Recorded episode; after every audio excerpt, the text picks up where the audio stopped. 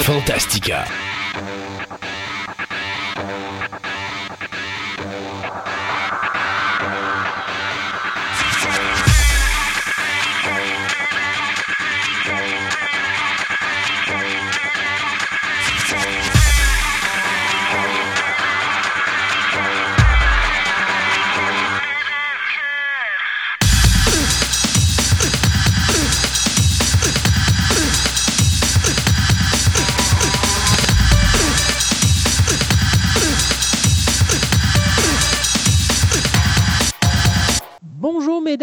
Messieurs, bienvenue à cette nouvelle édition de Fantastica. Mon nom est Christophe Lassens et de l'autre côté de mon fil Internet se trouve mon comparse de navire, Sébastien Côté. Salut Sébastien. Salut. Comment va? Ah, ça va bien. On va finir par s'en sortir. Oui, hein? Ça va bien aller, qui disaient les Romains. Ça va bien aller. On va finir par passer à travers. Euh, aujourd'hui, dans cette 95e euh, édition, on approche du 100. Euh, je vous promets quelque chose de spécial pour le 100. C'était pas nécessairement ce que j'avais en tête au début, mais je vous promets de quoi, mais je vous en parle pas tout de suite. On va traîner ça d'une semaine à l'autre, et d'une émission à l'autre, jusqu'au numéro 100. Mais c'est sûr qu'on va faire quelque chose de, spécial pour la centième émission. Donc, ça s'en vient très vite. dans une dizaine de semaines, c'est quand même quelque chose comme genre deux mois et demi. Alors, euh, calculons qu'on est à la, mettons, au début du mois de février, ça veut dire que ça nous amène au mois d'avril, mais juste après le poisson, donc on, les gens ne penseront pas qu'on leur fait une blague cette fois-ci. Euh, donc, à l'émission d'aujourd'hui, on va parler jeux vidéo avec Julien Mattern. Euh, plus précisément, on va parler de la PlayStation numéro 2. on va avoir... Bertrand Hébert qui va nous parler lutte professionnelle, plus précisément qu'est-ce qu'être un arbitre de lutte et c'est quoi le rôle de cet arbitre-là dans un ring?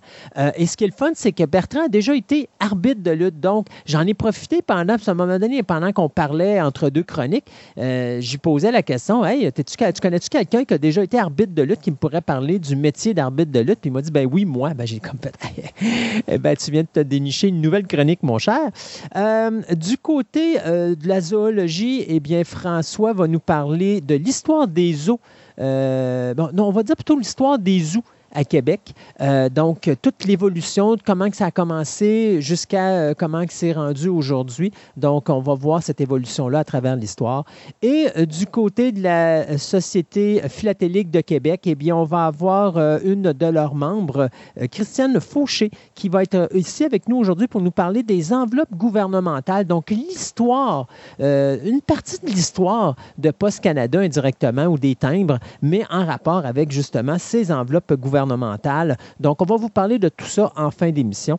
Euh, plus, euh, je me suis dit, euh, Sébastien, que ça serait peut-être pas une mauvaise chose en table ronde de parler un petit peu encore de streaming. Le monde va être écœuré, on dit, arrêtez d'en parler du maudit streaming. On va retourner au cinéma. Oui, mais les cinémas sont fermés. Sont fermés. Et présentement, le streaming a un boom. Sauf que je vais vous montrer un petit peu à quel point que le marché est très instable et pourquoi je pense que Disney a la recette euh, présentement parfaite pour faire en sorte qu'ils sont capables de se bâtir un achalandage qui est stable, contrairement à HBO Max dont on va parler aujourd'hui, qu'une journée, ça va très bien, puis l'autre journée d'après, ça va très mal.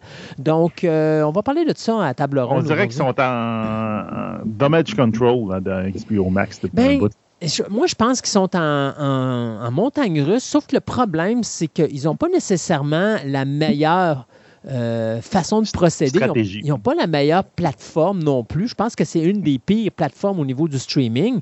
Et euh, la raison pourquoi on a eu un boom, ben, c'est Wonder Woman 84. Euh, mais ça, on en reparlera en fin d'émission parce que moi, je pense que ça va faire, de la façon que ça va marcher, là, ça va monter quand tu vas avoir un film, ça va descendre quand il n'y en aura plus, ça va remonter quand tu vas en avoir un autre, ça va redescendre. Fait que je pense pas qu'HBO Max peut dire que c'est un succès présentement, malgré qu'on se pète les bretelles en disant qu'on a atteint un certain montant. Je pense ben qu'on n'a pas de stabilité, puis on ne sera pas capable, tant et aussi longtemps qu'on va se comporter en broche à foin, on ne sera pas capable du côté d'HBO Max d'aller chercher une stabilité. Mais du côté de Disney, par exemple, on a trouvé une méthode qui fait en sorte que non seulement l'achalandage monte, mais il diminue pas, il reste. Et ça, c'est important. C'est extrêmement important du côté de euh, Disney. Et je vais vous parler aussi de Netflix qui, euh, eux aussi, ont commencé à monter. Et là, ils ont une nouvelle façon de procéder pour essayer d'aller chercher euh, des films. Peut-être pas nécessairement la meilleure façon de procéder, mais on en reparlera donc dans notre table ronde. Donc, on s'arrête le temps de souligner quelques commanditaires et on vous revient tout de suite après avec notre premier segment des nouvelles.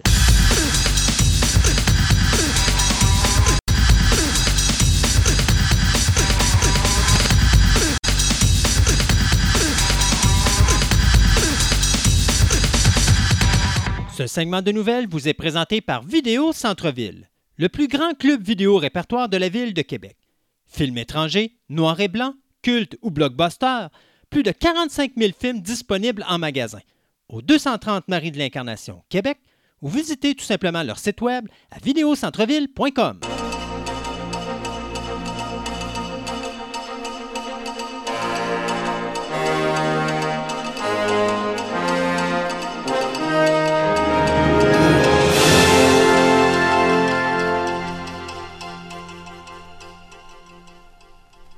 dans ce premier segment de nouvelles, on va parler, comme d'habitude, renouvellement et cancellation de séries télé et report de date de sortie de film. Donc, Netflix vient d'annoncer que la deuxième partie de la série française Lupin, qui met en vedette l'acteur Omar Sy, euh, va être diffusée à partir de l'été prochain, donc l'été 2021. Euh, la première moitié de la première saison a été vraiment acclamée par tout le monde. Très bonne. Je l'ai écoutée, j'ai adoré. Oui, date, euh, très, très bonne critique dessus. Donc, euh, si vous n'avez pas vu ça, ça mérite d'être vu. Alors, vous allez voir les cinq premiers épisodes de la série. Les cinq prochains, donc, vont être diffusés cet été. Pas encore de date officielle, mais euh, ça s'en vient.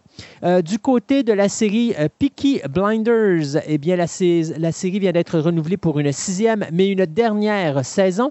La chaîne Freedom, elle, vient de renouveler sa série Maître de Bold Type, qui va être donc renouvelée pour pour cinquième, mais également une dernière saison. Netflix, qui a un énorme succès présentement avec la série Bridgerton, euh, eh bien, c'était sûr et certain qu'on allait avoir une deuxième saison parce que cette série-là vient de battre tous les records d'écoute présentement sur Netflix. Du côté de NBC, c'est drôle parce qu'on avait, euh, on pensait annoncé qu'on allait arrêter la série Blacklist. Finalement, on l'avait renouvelée pour une huitième saison, puis on avait dit ça va être fort probablement la dernière, mais les codes d'écoute sont encore là. Et donc, le show qui met en vedette James Spader euh, va être ou est renouvelé pour une, saison 9, donc sur les ondes de NBC.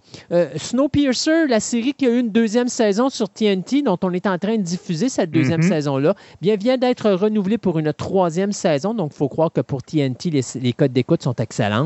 Euh, du côté de Peacock, eh bien, la série euh, Saved by the Bell, qui est, une, qui est une suite à une série du même titre qui avait, euh, qui avait été faite dans les années 90, eh bien, on vient de renouveler cette série-là pour une deuxième saison de 10 épisodes.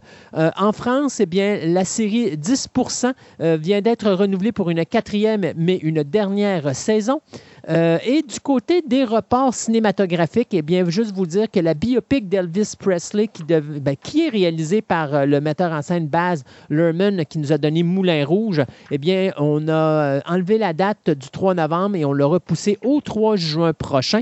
Du côté de Paramount Pictures, avec les studios WWE, eh bien, on vient d'annoncer que le film familial d'animation Rumble vient d'être repoussé de neuf mois. Le film qui devait sortir cet été, soit le 14 mai, qui vient d'être reporté au 18 février de l'an prochain. Du côté de A Quiet Place 2, eh bien, le film qui devait sortir en mars 2020, euh, ben, on n'avait pas eu de date de report. Eh bien, cette fois-ci, on en a une. C'est le 17 septembre 2021. Et bien sûr, du côté de Universal Pictures, eh bien, on repousse encore une fois la date de sortie du film No Time to Die, le dernier 007, euh, donc le film qui passe de mars au mois d'octobre de cette année. Et pour terminer, du côté de télévision, eh bien, le CW vient d'annoncer le projet de crossover euh, entre Batwoman et euh, Superman and Lois. Donc, encore une fois, tout comme un autre show, ben, il y avait le Final Crisis qu'on avait, qu'on faisait à tous les ans, que là, on Ouais. avait annoncé qu'on cancellait. Eh bien, là, on cancelle également ce crossover-là. Même raison qu'on donne à cause du COVID, parce qu'il y a trop d'acteurs euh, importants sur le même plateau de tournage. Donc, on veut vraiment garder la sécurité partout. Alors, on va garder les plateaux de tournage vraiment séparés. Alors, je pense que pour le moment, c'est une bonne décision du côté du CW, qui, contrairement à des, à des postes de télévision comme NBC, CBS et tout ça, qui ont commencé leur show euh, plus tôt, soit en novembre ou en octobre, fin octobre, début novembre ou mi-novembre,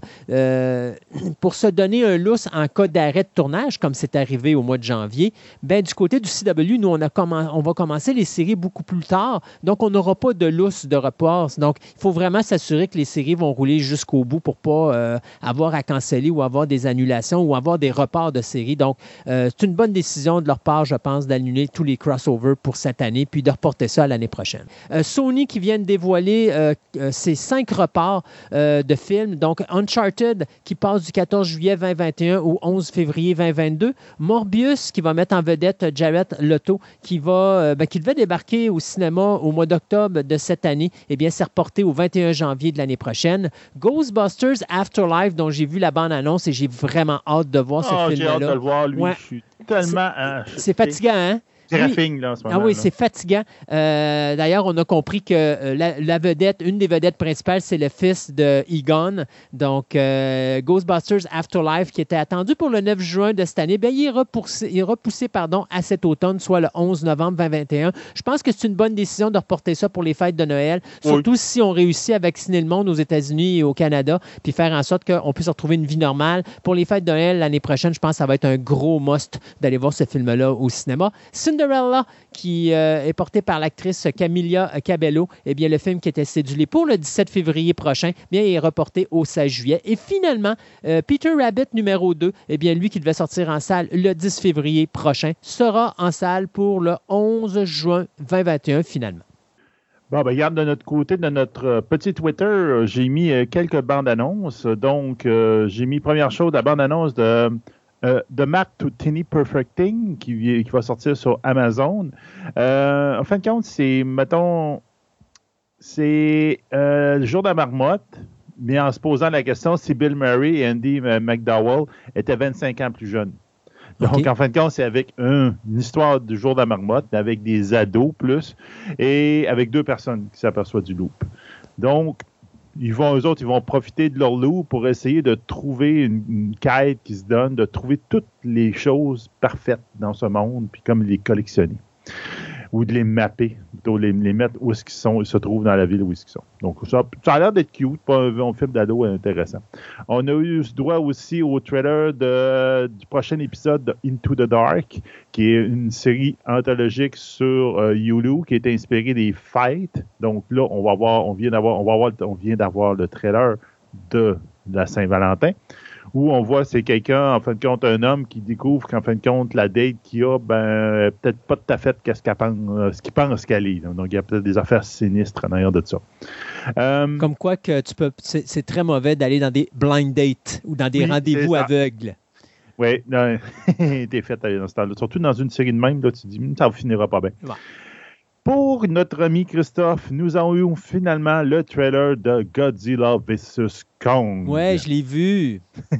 Mais euh, Ouh. faites attention parce que moi j'ai vu des choses dans ce trailer-là que pas beaucoup de monde ont vu et euh, faut pas se fier aux illusions présentement.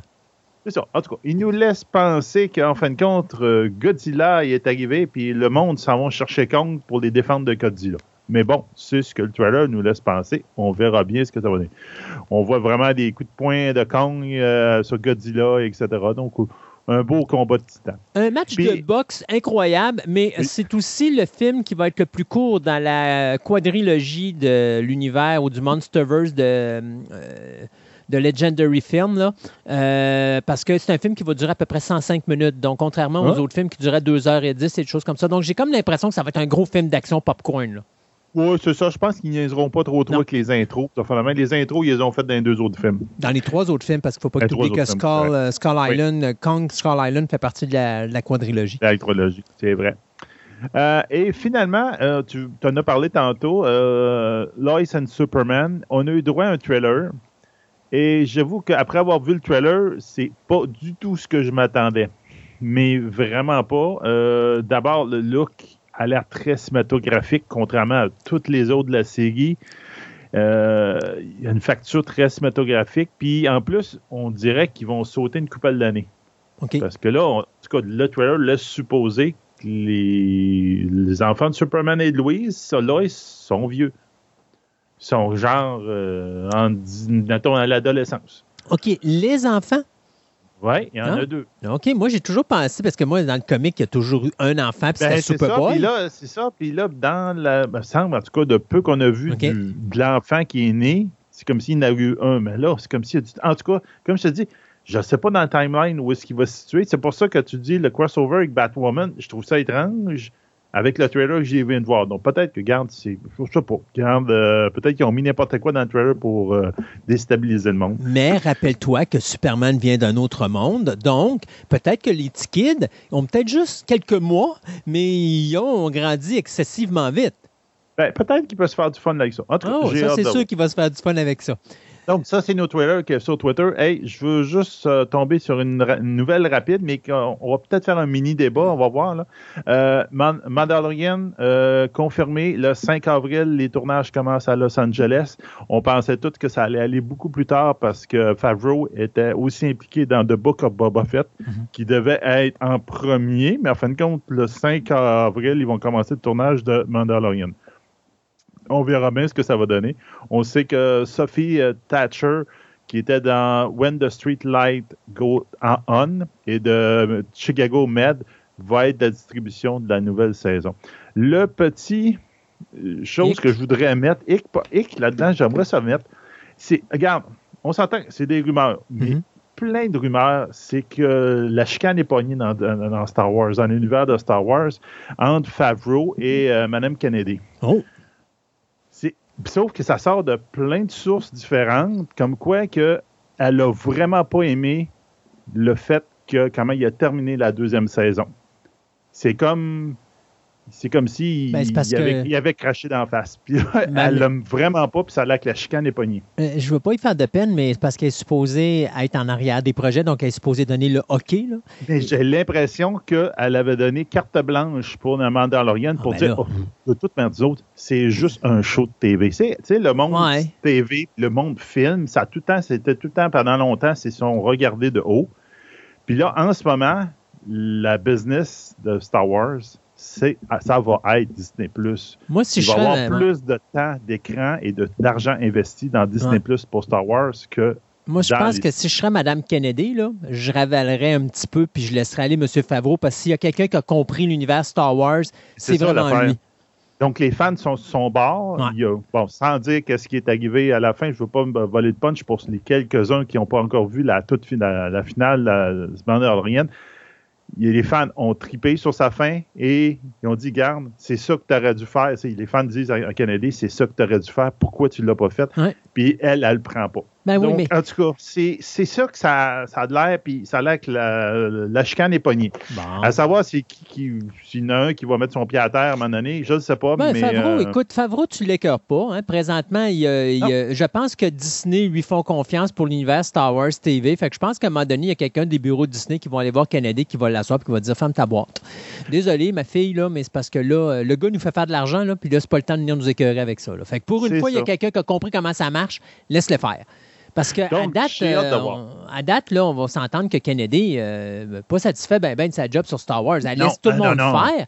Puis elle se croise les doigts que ça va bien fonctionner, mais elle n'a pas de contrôle sur ce qui se passe. Là. Moi, je m'excuse, mais la job que J.J. Abraham a faite, tu sais, j'ai- j'ai plus de respect envers le concepteur de Star Wars euh, 8 que euh, J.J. Abrams pour Star Wars 9. Pourquoi? Oui, Parce que le réalisateur de Star Wars 8, il a essayé quelque chose, mais il n'a pas détruit le reste de la franchise. Alors que J.J. Abrams, lui, il a comme détruit le 8 pour faire ses affaires euh, dans le 9 puis Ouais. remettre, euh, effacer des erreurs. Vis avec tes erreurs, essaye pas de les effacer. En voulant les effacer, il a probablement réalisé le pire film de la saga. Exactement. Alors que pour moi, dans son- sa job dans l'épisode 7 était, euh, était quand même excellente parce qu'elle faisait la job Oui. qu'elle devait faire. oui, c'était un bon épisode. le Oui, c'était un bon épisode. Le 7, puis le 7, la job qu'il devait faire, c'était de prouver aux fans qu'on était capable de ramener l'ambiance et l'âme de Star Wars, ce qu'il a fait d'une façon merveilleuse. En tout cas, on va voir. Moi, personnellement, Canadien, moi, si j'étais elle, je m'assirais sur mon, sur mon siège, puis je ravalerais mon, mon ego, et puis je dirais, sais-tu quoi, ouais, je vais fermer ma boîte parce que le gars, il fait quelque chose. Les fans ont l'air aimer ça, ben, garde, let's go, continue avec ça. Puis, euh, let's go. En tout cas, En tout cas, garde, ça a l'air que la chicane n'est pas une. ben, tantôt, tu parlais de King Kong versus Godzilla. Bien, on va parler de Netflix et de l'animation. Puis, je vais euh, embarquer une troisième nouvelle à travers ça parce que je vous amène deux nouvelles du côté de Netflix et de l'animation. Tout d'abord, euh, Netflix va commencer euh, ou est sur la création d'une série qui va s'appeler Skull Island, euh, qui va bien sûr suivre euh, un groupe d'aventuriers qui vont tenter de s'échapper de la, très connue île Skull Island, dans lequel, bien sûr, vous devinerez. euh, la place à pas être. c'est ben, c'est la place à ne pas être. C'est l'île qui est gardée par, bien sûr, King Kong, qui défend les habitants de cette île-là contre différents monstres préhistoriques. Donc, euh, c'est le créateur Brian Dufield qui nous a donné Underwater, qui va s'occuper de la création de ce show-là, qui va s'intituler, bien sûr, comme je vous disais, Skull Island. Et c'est les studios Powerhouse qui ont travaillé sur Castlevania, qui vont travailler sur l'animation de Skull Island. Donc, ça, ça risque d'être fort intéressant. Parlant des studios Powerhouse, euh, Powerhouse qui sont encore associés avec Netflix sur un tout nouveau projet, eh bien, on parle ici d'une série d'animation en rapport avec l'univers de Tomb Raider qui va être Mhm. directement relié euh, à la saga de jeux vidéo de Square Enix qui a été restartée en 2013. Oui, c'est ça, la dernière version. La dernière version. Alors, ça, c'est quelque chose qui est vraiment le fun.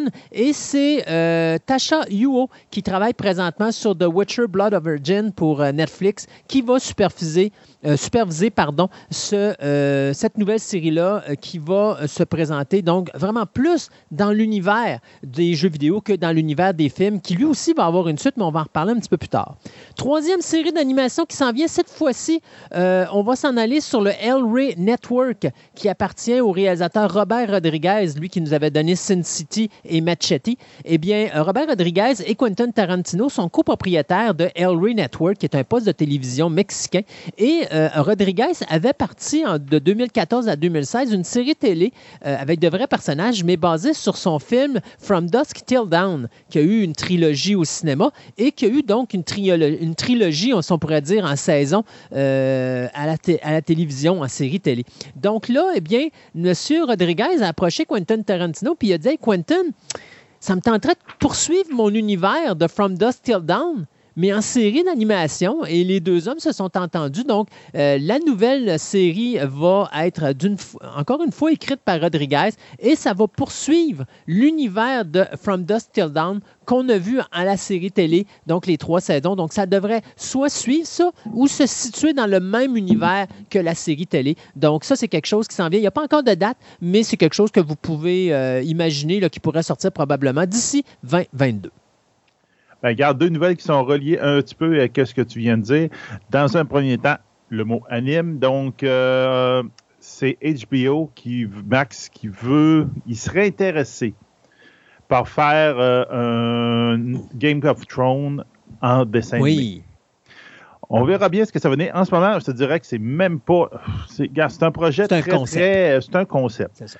En fin de compte, ils, vont, ils font pareil comme il va l'idée de Harry Potter, la série, une série télévision. Ils enferment des, euh, des, euh, des, euh, des écrivains dans une salle, puis ils leur demandent Trouvez-nous une idée.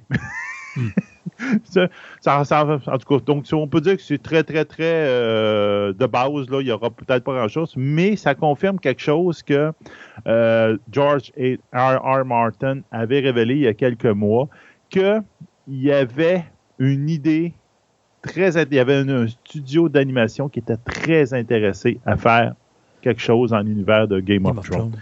Donc, c'est probablement ça que euh, le studio d'animation qui a approché R. Martin, qu'eux autres ont parlé, il a parlé Mhm. d'HBO, puis HBO, il a fait Ah, ben c'est peut-être une idée, on essaie de se trouver une idée. Donc, on verra bien. Puis avec Game of Thrones, je vous rappelle qu'il y a House of Dragon qui devrait sortir en 2022, à peu près, qui va se passer 300 ans avant la, la- la- la série Game of Thrones. Et on a eu une confirmation dernièrement qu'il y a quelque chose, il y a une préquelle qui s'appelle A Song of Ice and Fire, qui est un des titres de Game of Thrones. C'est sûr que vous essayez de pas de trouver des informations, vous allez tomber sur un des livres de Game of Thrones, qui serait comme en chantier aussi. Donc, il y aurait comme une autre série qui a, donc, au bout de la ligne, ils veulent faire de l'argent avec tout ça, puis ah ouais, ils partent là-dedans. Donc, on verra bien. Surtout que R. Martin fait aussi euh, une série de nouvelles qui s'appelle Dunk and Eggs. Puis il paraît qu'il a dit que HBO était intéressé aussi par ça, qui était comme, en fin de compte, une histoire d'un chevalier de son écuyer. Le chevalier s'appelait donc et l'écuyer s'appelait Egg, et que c'est comme leur histoire dans l'univers de Game of Thrones, qui se passe à peu près 90 ans avant la série. Donc, regarde, on verra bien ce que ça va donner. Encore là, c'est toutes des affaires en préparation pour compléter, juste ce que tu disais aussi, euh, tu parlais du Witcher, la, du prequel, de Blood Origin. Ben, en fin de compte, euh, on a trouvé l'actrice principale qui va jouer là-dedans. C'est euh, Jodie Turner Smith, qu'on avait vu dans, entre autres, Night Flyer dans Sci-Fi et aussi de Queen and Slim, le film Queen and Slim, qui va jouer le rôle principal dans cette série-là, qui est une série qui va être en six parties en avec des vrais acteurs. Donc, pas, on parle pas de, de s'animer. Et qu'en fin de compte, on va se passer, je pense, à peu près 300 ans ou je sais pas trop quoi avant The Witcher. En fin de compte, c'est au tout début où ils vont, on va créer des Witcher. Donc, en fin de compte, c'est, être, euh, elle va jouer le, rôle de euh, on pourrait dire ça de même, qui est en fin de compte une ancienne guerrière qui est devenue barde pour pouvoir faire de la musique. Donc, on va encore avoir de la musique. et que finalement, quand le monde change des, euh, en avant d'elle, quand il y a eu la conjonction des sphères, qui en fin de compte va euh, fusionner le monde, l'univers des monstres, des elfes et de l'humanité, elle, elle, va changer son fusil d'épaule, elle va redevenir guerrière et va probablement elle devenir la première Witcher. Donc, on verra bien ce que ça va donner, mais c'est ça un peu le prémisse de cette euh, histoire-là de six épisodes. On s'arrête le temps de quelques chroniques et on vous revient dans quelques ben, dans la prochaine heure avec le ah deuxième segment des nouvelles.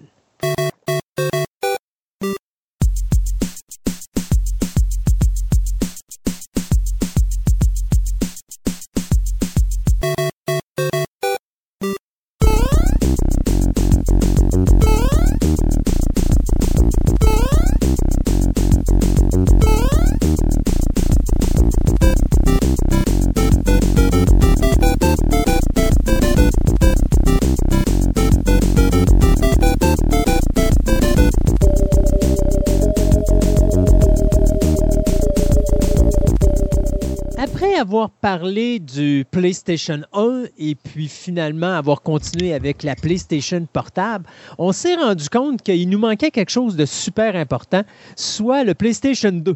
Et donc, j'ai dit à Julien, ben Julien, ça nous prend quelque part un PlayStation 2. Et Julien a dit, ben, m'a arrangé ça le prochain coup. Alors, c'est rendu le prochain coup. Bonjour, Julien. Salut, Christophe. Comment ça, va? Bien? Ça va bien, toi? Ben, moi, j'ai de l'air réveillé. Toi, tu as de l'air d'un gars qui se lève.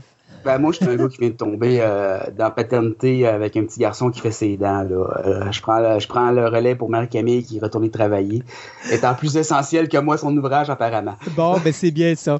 Alors, aujourd'hui, on va parler du PlayStation 2. Oui, euh, une des consoles les plus vendues de l'histoire. surtout, moi, je pourrais dire, ben, le, le ah, le successeur de la très populaire PlayStation 1, comme, dans, comme tu le disais tantôt, euh, le papa de la PSP aussi, parce que c'est sensiblement le même hardware.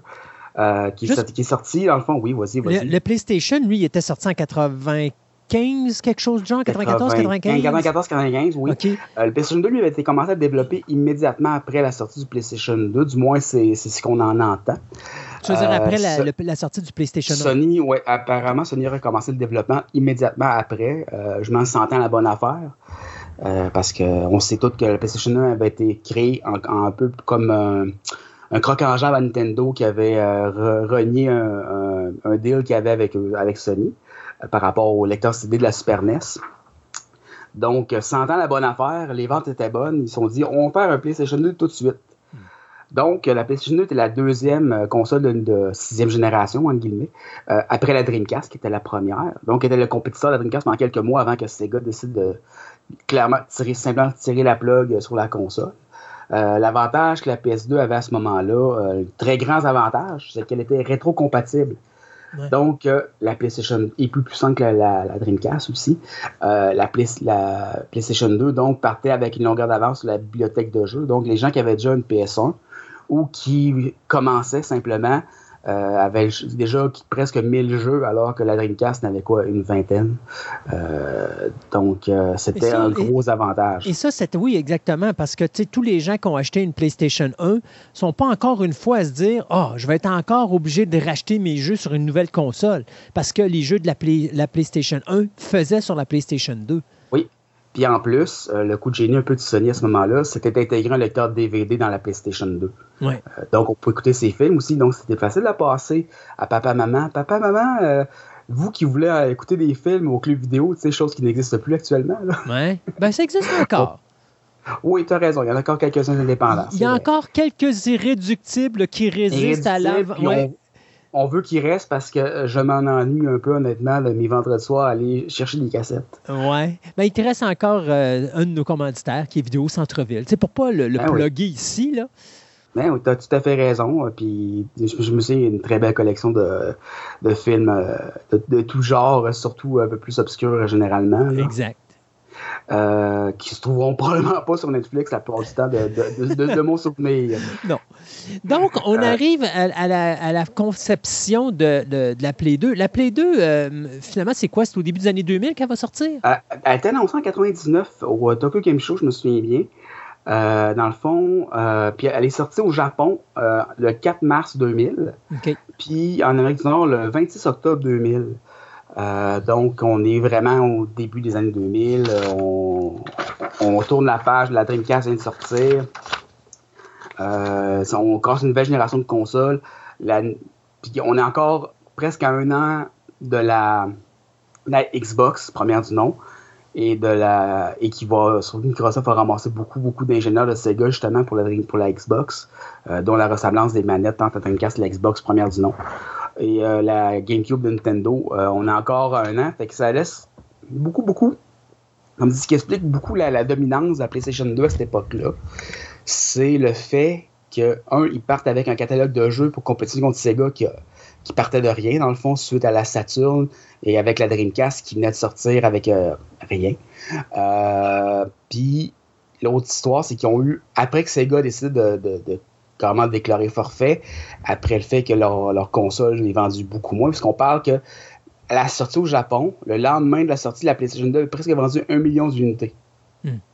Le lendemain, c'est sorti.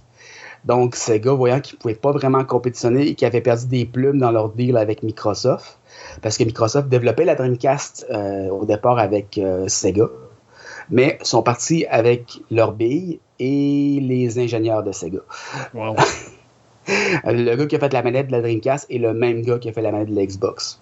Hey, dis-moi, est-ce que je me trompe ou c'est cette console-là qui va mettre un terme à la guerre entre le DVD et le HD DVD?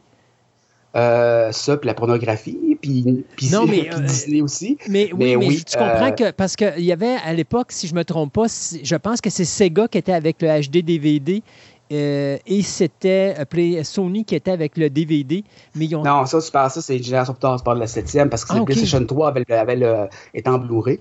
Euh, puis la Xbox suivante était en HD DVD. mais oui, effectivement, c'est une grosse majeure partie de la, sélection du HD DVD versus le Blu-ray a été un peu joué sur la PlayStation 3.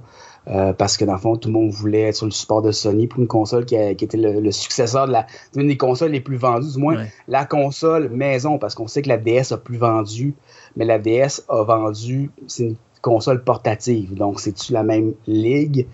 Euh, le débat tout ouvert là-dessus, ça reste du jeu vidéo. Par contre, c'était la, on parle d'une console qui a vendu près d'un million le lendemain de sa sortie. C'est beau. Seulement au Japon. Donc, euh, c'est quelque chose. Puis qui était sorti quand même avec des gros jeux. Là.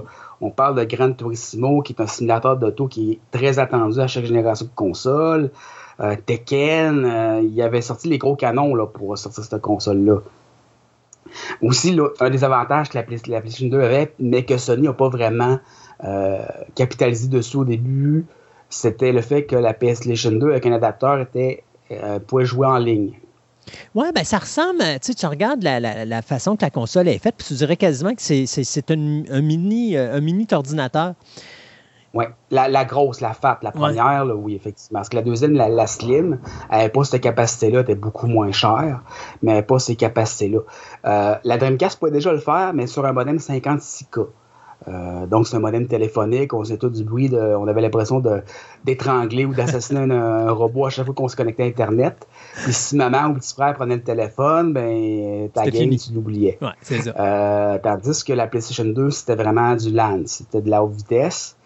Euh, il n'y a pas beaucoup de jeux qui sont sortis avant que la Xbox elle-même sorte, puis sorte quand c'est sorti des jeux en ligne.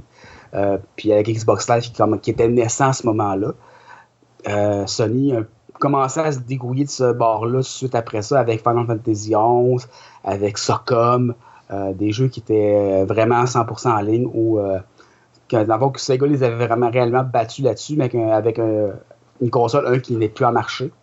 Puis deuxièmement, une console, puis aussi des jeux qui étaient sur du 56K, donc pas aussi fiable au niveau de la connexion. Donc, euh, c'était un des gros avantages. Ah, puis l'autre avantage qu'on parlait, qu'on parlait de rétrocompatibilité. Ce qui était intéressant de la PlayStation 2, c'était pas non seulement les jeux de PlayStation 1 qui étaient rétrocompatibles, c'était aussi les manettes. Ça, c'était oui. un gros avantage. Parce que si tu avais une PlayStation 1 et tu décides d'upgrader à la PlayStation 2, mais que tu avais déjà tes manettes, ben, c'était quand même 60-70$ de sauver, là l'air de rien. Ouais. Fait que convaincre papa-maman, c'était un peu moins pire. Ça faisait un peu moins mal au cœur. Non, parce que tu as, moins d'investissement à faire. Puis d'un côté, c'est un, un, Tu dis que c'est un deal qui est risqué parce que la majorité des compagnies de production de consoles de jeux, majoritairement, quand tu revends une console, l'idée, c'est de vendre le plus de stock possible pour faire le oui, plus d'argent possible. Surtout les accessoires, parce que le profit est là. C'est ça. Euh, je me souviens que PlayStation 2, PlayStation 3, au départ, les deux consoles étaient vendues à perte. Du, du moins, pas la PlayStation 2. La PlayStation 2, au début, valait 300 US à sa sortie. Euh, par contre, quand la GameCube est sortie, euh, qui était la console la moins chère à ce moment-là, parce que si on fait le ranking des consoles, euh, un peu de l'historique de la sixième génération, la Dreamcast était la première, mm -hmm. la PlayStation 2 était la deuxième, mais la, celle qui a le plus de succès parce qu'elle s'est comme engagée avec ses, euh, ses, sa librairie déjà assez énorme, son lecteur DVD, ce que les autres consoles n'avaient pas. Et en plus de ça, même si c'était moins puissant que les deux suivantes, puis après ça, elle a eu un an où c'est qu'elle était pratiquement seule.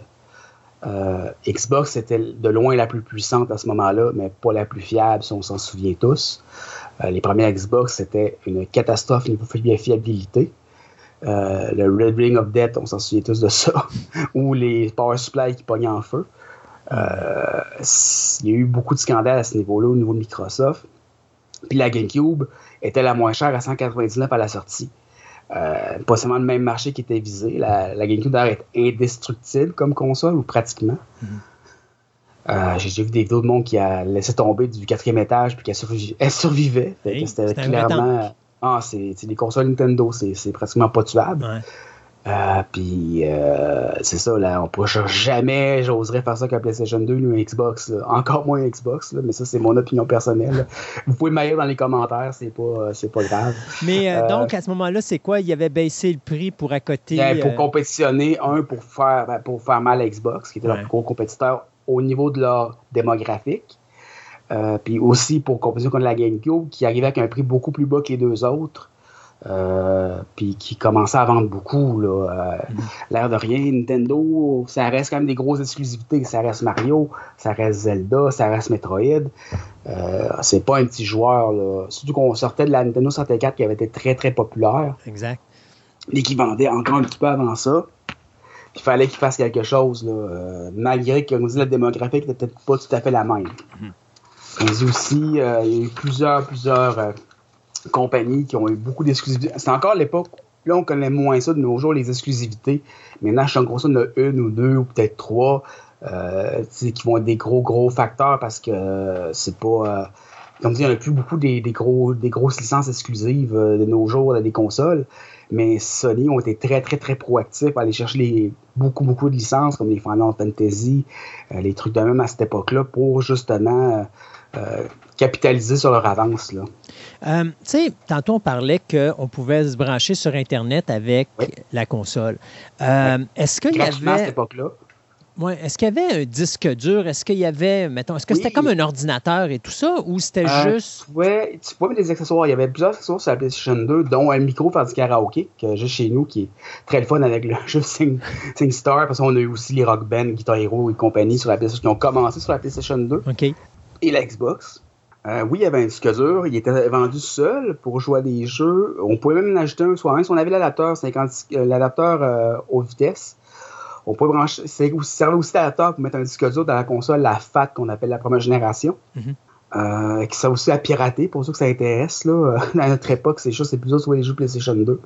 Euh, on pouvait mettre un petit logiciel sur une clé, sur une carte mémoire, puis on pouvait accéder à des jeux qu'on mettait en ISO sur le disque dur. Mais il était généralement vendu justement avec un jeu auquel j'ai beaucoup joué, un MMORPG, c'était Final Fantasy XI. Le disque dur venait avec euh, le jeu et l'adapteur pour jouer en ligne. Mais est-ce que c'était pas comme un ordinateur normal? T'étais pas capable de. Non, non, non, on était, on était quand même loin. On pouvait naviguer, on pouvait jouer à des jeux, mais c'était surtout, surtout configuré pour jouer. Pourquoi est-ce qu'on n'a pas pensé faire ça? Ben, C'est-à-dire de, faire ta console de jeu, mais euh, d'en profiter également pour te faire comme un mini ordinateur pour justement aller rechercher peut-être une plus grosse part du marché, compétitionner des entreprises qui faisaient des, des ordinateurs puis avoir accès à Internet et tout. Sais, je sais pas si tu vois ce que je veux dire. Là, Ouais, mais, mais... c'est plus avec la, la génération suivante, la PlayStation 3. OK. Parce qu'à cette époque-là, on pensait pas vraiment en termes de multimédia, plus qu'on était encore en mode. Tu sais, maintenant, on dit plus vraiment console de jeux vidéo. Les, les compagnies disent plus centre multimédia ou centre d'entertainment, entre guillemets. Euh, tu sais, euh, Microsoft et Sony sont très forts là-dessus, en, disant, en, en faisant le marketing, en disant que c'est pas juste pour les jeux vidéo, c'est pour le streaming, c'est pour les lecteurs, les films HD, c'est pour euh, un peu tout faire dans ton salon euh, et jouer accessoirement. Tandis qu'à l'époque, on était très, très jeu. C'était le, focus était très, très sur le jeu. Euh, je pense que, oui, un navigateur web, c'était là. Mais c'était plus une gimmick, entre guillemets, qu'un un besoin euh, pour la clientèle à ce moment-là. On était loin encore des, euh, des centres multimédia maison, là. Ou de l'idée de, là. Y avait-tu des. Parce que la réception a quand même été bonne, étant donné que Oui, c'est ça, était elle était majeure, excellente. là. Mais y avait-tu des problèmes sur cette console-là? Y a-tu des choses qui étaient négatives face aux autres Ah, consoles? pas. Moi, j'ai eu conscience que les lecteurs DVD avaient tendance à, quand je pourrais dire, à, à lâcher, euh, pas. Mais la fiabilité était quand même là. J'ai quand même eu la mienne pendant plus que 10 ans. Euh, je dirais, euh, après, après acheté une autre usagée, parce que mon lecteur, justement, le lecteur DVD avait lâché. Euh, la tête de lecture était pas aussi forte qu'on aurait pu penser. Euh, la rumeur dit que, les, que le, le- était pas tellement seté pour écouter des films. C'est des gens qui écoutaient beaucoup de films avec leur PlayStation 2 pouvaient possiblement endommager l'équipement, mais ça, c'est plus une rumeur. Je sais pas si ça a été confirmé. Quelqu'un pourra peut-être nous le dire. Euh, par contre, niveau fiabilité, c'était pas le GameCube qui était qui, comme un tank. Euh, par contre, euh, on était très très loin de ce qu'on a connu avec l'Xbox à l'époque. Je veux dire, maintenant c'est des machines relativement fiables, mais ces machines, les premières générations d'Xbox, la première Xbox, première génération, aïe aïe aïe, c'était pas euh, c'était pas tout à fait ça. Microsoft avait pas la recette encore. On était très loin de ça, donc la mienne avait c'était une fac qui a duré extrêmement longtemps. Mais non, j'ai de mémoire, en dehors de la tête de lecture des, des DVD, j'avais pas eu grand chose de négatif là-dessus. Euh, on était quand même aussi, malgré le fait qu'il y a eu beaucoup d'accessoires qui sont sortis, comme je dis, on a eu, le, vu qu'ils les DVD, il y avait une manette DVD qui était avec une manette style télé, lecteur DVD. Il y avait même une webcam pour les jeux de danse. Il y avait eu des micros, comme je disais tantôt, euh, clavier souris qui marchait. C'était USB sur la PlayStation 2, OK. parce qu'il y a des ports USB à l'avant. Euh, les Guitar Hero et compagnie. Donc, euh, non, c'était une console relativement fiable, je dirais, de, de, de mémoire et d'expérience. OK. Euh, les jeux les plus intéressants sur cette console-là, Oh, selon gens- notre ami Julien, bien sûr. Ah, il y en a eu des tas. Les Grandes Turismo qui étaient des jeux de course. Les jeux de combat, ça a été euh, les Tekken et Soul Calibur, ça a été très très intéressant à cette époque-là aussi. Euh, C'était une console pour les fans de JRPG, les RPG japonais. Euh, vu qu'il y avait une exclusivité pour les Final Fantasy, on a Final Fantasy 11, 12. Euh, on a eu la série Persona qui a eu Persona 4 dessus. Euh, il y a eu, euh, ça a été une explosion, je dirais, à cette époque-là surtout, parce qu'on est un peu aussi dans la bulle de l'animé à ce moment-là, où c'est que l'animé était très très populaire, l'animé japonais. Euh, des JRPG sur la PlayStation 2. Euh, donc, souvent, beaucoup de monde qui s'en rappelle comme une console, dire typecast, entre guillemets, là, aussi que les, gens disent Ah, c'est la console pour jouer à des JRPG. Là. Euh, c'était très très fort. Les Valkyrie, Pro, euh, Valkyrie Lynette, euh, qui était sur Valkyrie Profile, les Star Ocean. pour les fans de JRPG, c'était la console et ça reste la console dans ma tête définitive. Pour ça, on de la PlayStation 1. Au niveau du visuel, face à la PlayStation 1, on, a évolué bien sûr la qualité des jeux, mais à quel niveau? Parce que moi, je me rappelle, la PlayStation 1, c'est la dernière console qu'on a achetée à la maison parce que ici, c'était la console où je commençais à être capable de jouer aux jeux vidéo, à cause de l'effet justement de euh, caméra. 3D, Oui, exactement, qui, me donnait mal au cœur. Euh, est-ce que c'est quelque chose qui a été amplifié avec la 2? Est-ce que c'est le style de jeu dans lequel on s'est ah, vraiment dirigé? C'est vraiment beaucoup plus. Ça a été commencé, l'ère du 3D a vraiment commencé avec la PlayStation 2. Ça a commencé avec la PlayStation 1. Mm-hmm. Euh, on avait un peu des Resident Evil, des choses comme ça qui étaient en gros 3D.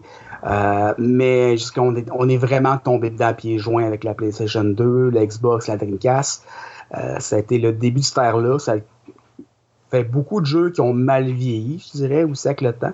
Mais il y a beaucoup de jeux qui ont très bien vieilli, mais on est beaucoup là-dedans, effectivement. On parle d'une console qui a duré combien d'années? Oh, 12 ans. 12 ans? Quand même. 12 ans avant que la PlayStation 3 sorte. Puis elle a même sorti, ben, pas que la PlayStation 3 sorte, mais je disais, euh, elle a quand même été produite en 12 ans. Puis elle a été produite quelques années après que la PlayStation 3 sorte, parce qu'elle se vendait encore simplement, pas trop cher. Euh, c'est une bonne console, comme c'est un bon cheval de travail, en guillemets. Puis vu que c'est une console qui a énormément de jeux, que la PlayStation 3 n'était pas, eh, excusez-moi, la PlayStation 3 première génération, euh, qui, a, duré quelques mois, était rétrocompatible PlayStation 2, mais pour descendre le prix, parce qu'il y avait carrément mis une PlayStation 2 dans une PlayStation 3, et on a décidé d'arrêter de le faire. Euh, pour descendre le prix de la PlayStation 3. Euh, fait que pendant quelques mois, elle était rétrocompatible, par la suite, non. Fait que c'est peut-être pour ceux qui ont continué à en vendre, parce que justement, les jeux étaient encore là, les jeux sortent encore. On parle de Final Fantasy qui en sortait jusqu'à la fin presque. Square Enix. Euh, c'est God of War qui est sorti vers la fin aussi, euh, Devil May Cry. Il y a eu beaucoup de jeux euh, qui ont été très intéressants, puis surtout parce que FIFA dans le monde, ça se vend tout le temps. Donc, le dernier jeu qui a été fait sur la PlayStation 2, c'est un FIFA, justement. Les gens aiment le soccer, veut, veut pas. Hein. Mais on parle quand même que les gens au Brésil jouent encore avec la Genesis, à ce moment-là, qu'on fait la, la chronique sur Genesis. Là. PlayStation 1, lui, ça avait duré combien d'années? Euh, je pense autour de 10 ans, je me suis 10 ans, OK. Ça veut dire que la 2 a, vécu un petit peu plus longtemps? c'est un cycle, généralement les consoles, c'est un cycle entre 5 et 10 ans. OK. Mais Sony, jusqu'à récemment, avait toujours des cycles d'une dizaine d'années. OK. Donc, euh, c'est je te dirais, parce que là, on est rendu à quoi? PlayStation 5, je pense qu'il va sortir bientôt? Qui est sorti. Ah, il, est, déjà sorti, la il Ils en ont manqué euh, parce qu'ils ont trouvé des bugs, qu'ils ont corrigé à l'usine, donc ça a retardé toute la chaîne d'approvisionnement, puis COVID est dans pas. Euh, pour ceux qui nous écoutent dans le futur lointain, la COVID, c'est une maladie pas cool. Euh, euh, qui nous a fait rester chez nous, puis qu'on aurait bien besoin de PlayStation 5, mais bon, on a joué au PlayStation 3 puis 4.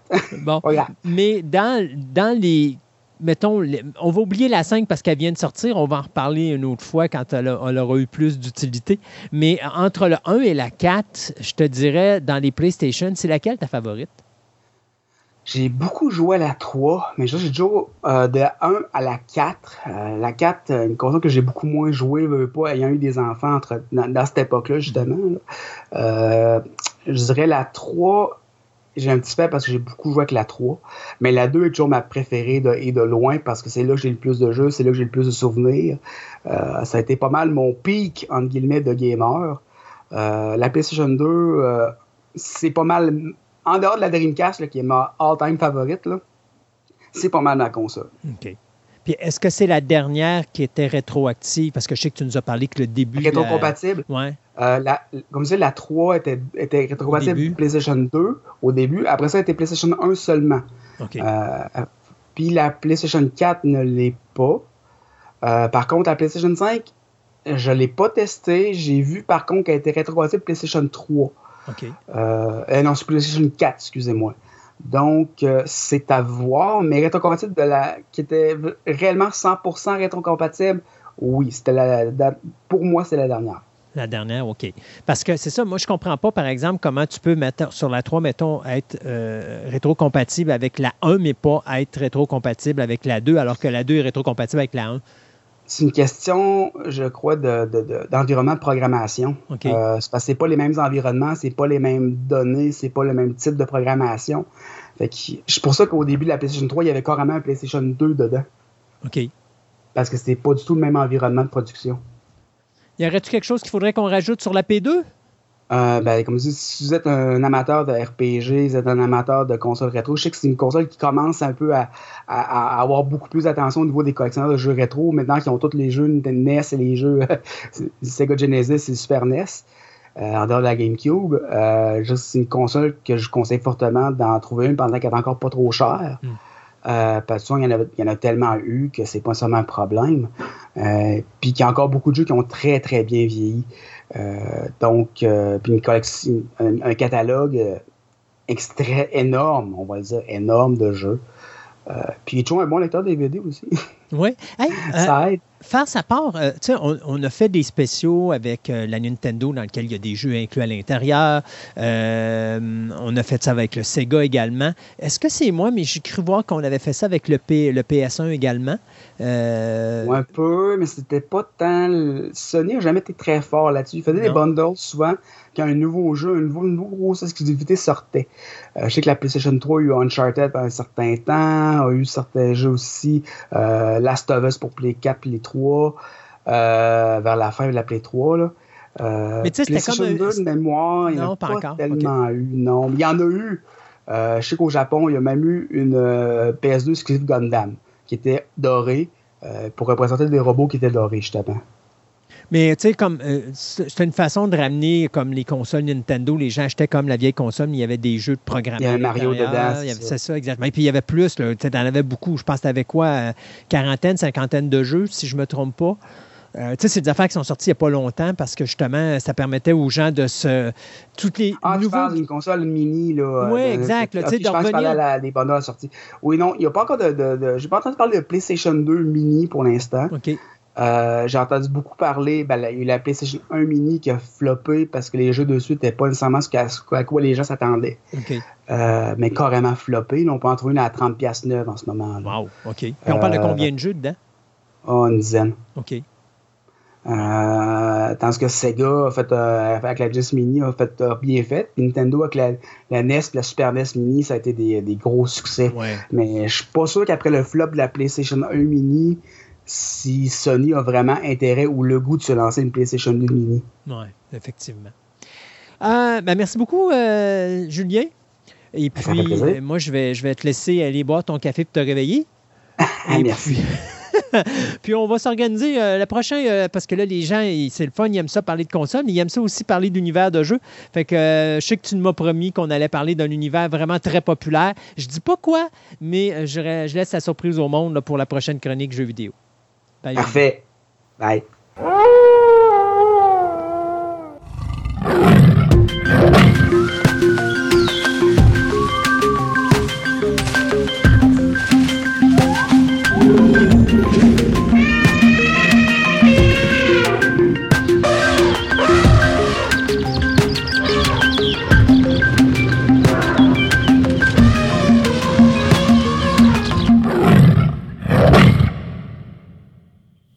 Première chronique zoologie avec François Houle, nous avions parlé de, de son métier de concepteur d'aménagement zoologique. Et euh, on avait commencé à aborder le sujet de l'histoire des zoos un petit peu et tout ça, mais François, c'était perfectionniste, fait qu'il il, il voulait en parler plus en détail. J'ai dit, ben, on va faire une chronique sur l'histoire des zoos. Alors, bonjour François.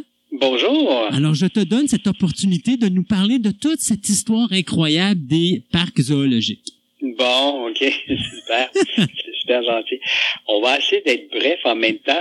C'est quand même pas quelque chose qui est sur 4-5 euh, millions d'années. Quand même, il y, a, il y, a, eu des périodes creuses avec rien dedans. Mm -hmm.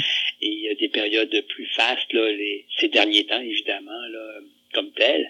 Euh, la première question, évidemment, que les gens peuvent se poser, c'est les premiers zoos datent de quand? Euh, très difficile à répondre parce qu'on manque de traces archéologiques dans certains cas. Euh, on a bien beau fouiller les grottes de Lascaux et compagnie, là, je pense qu'on peut pas parler de, de, de traces ou de, d'empreintes de, de, domestication des animaux, de captivité d'animaux euh, par ces gens, par les premiers hommes préhistoriques de l'époque.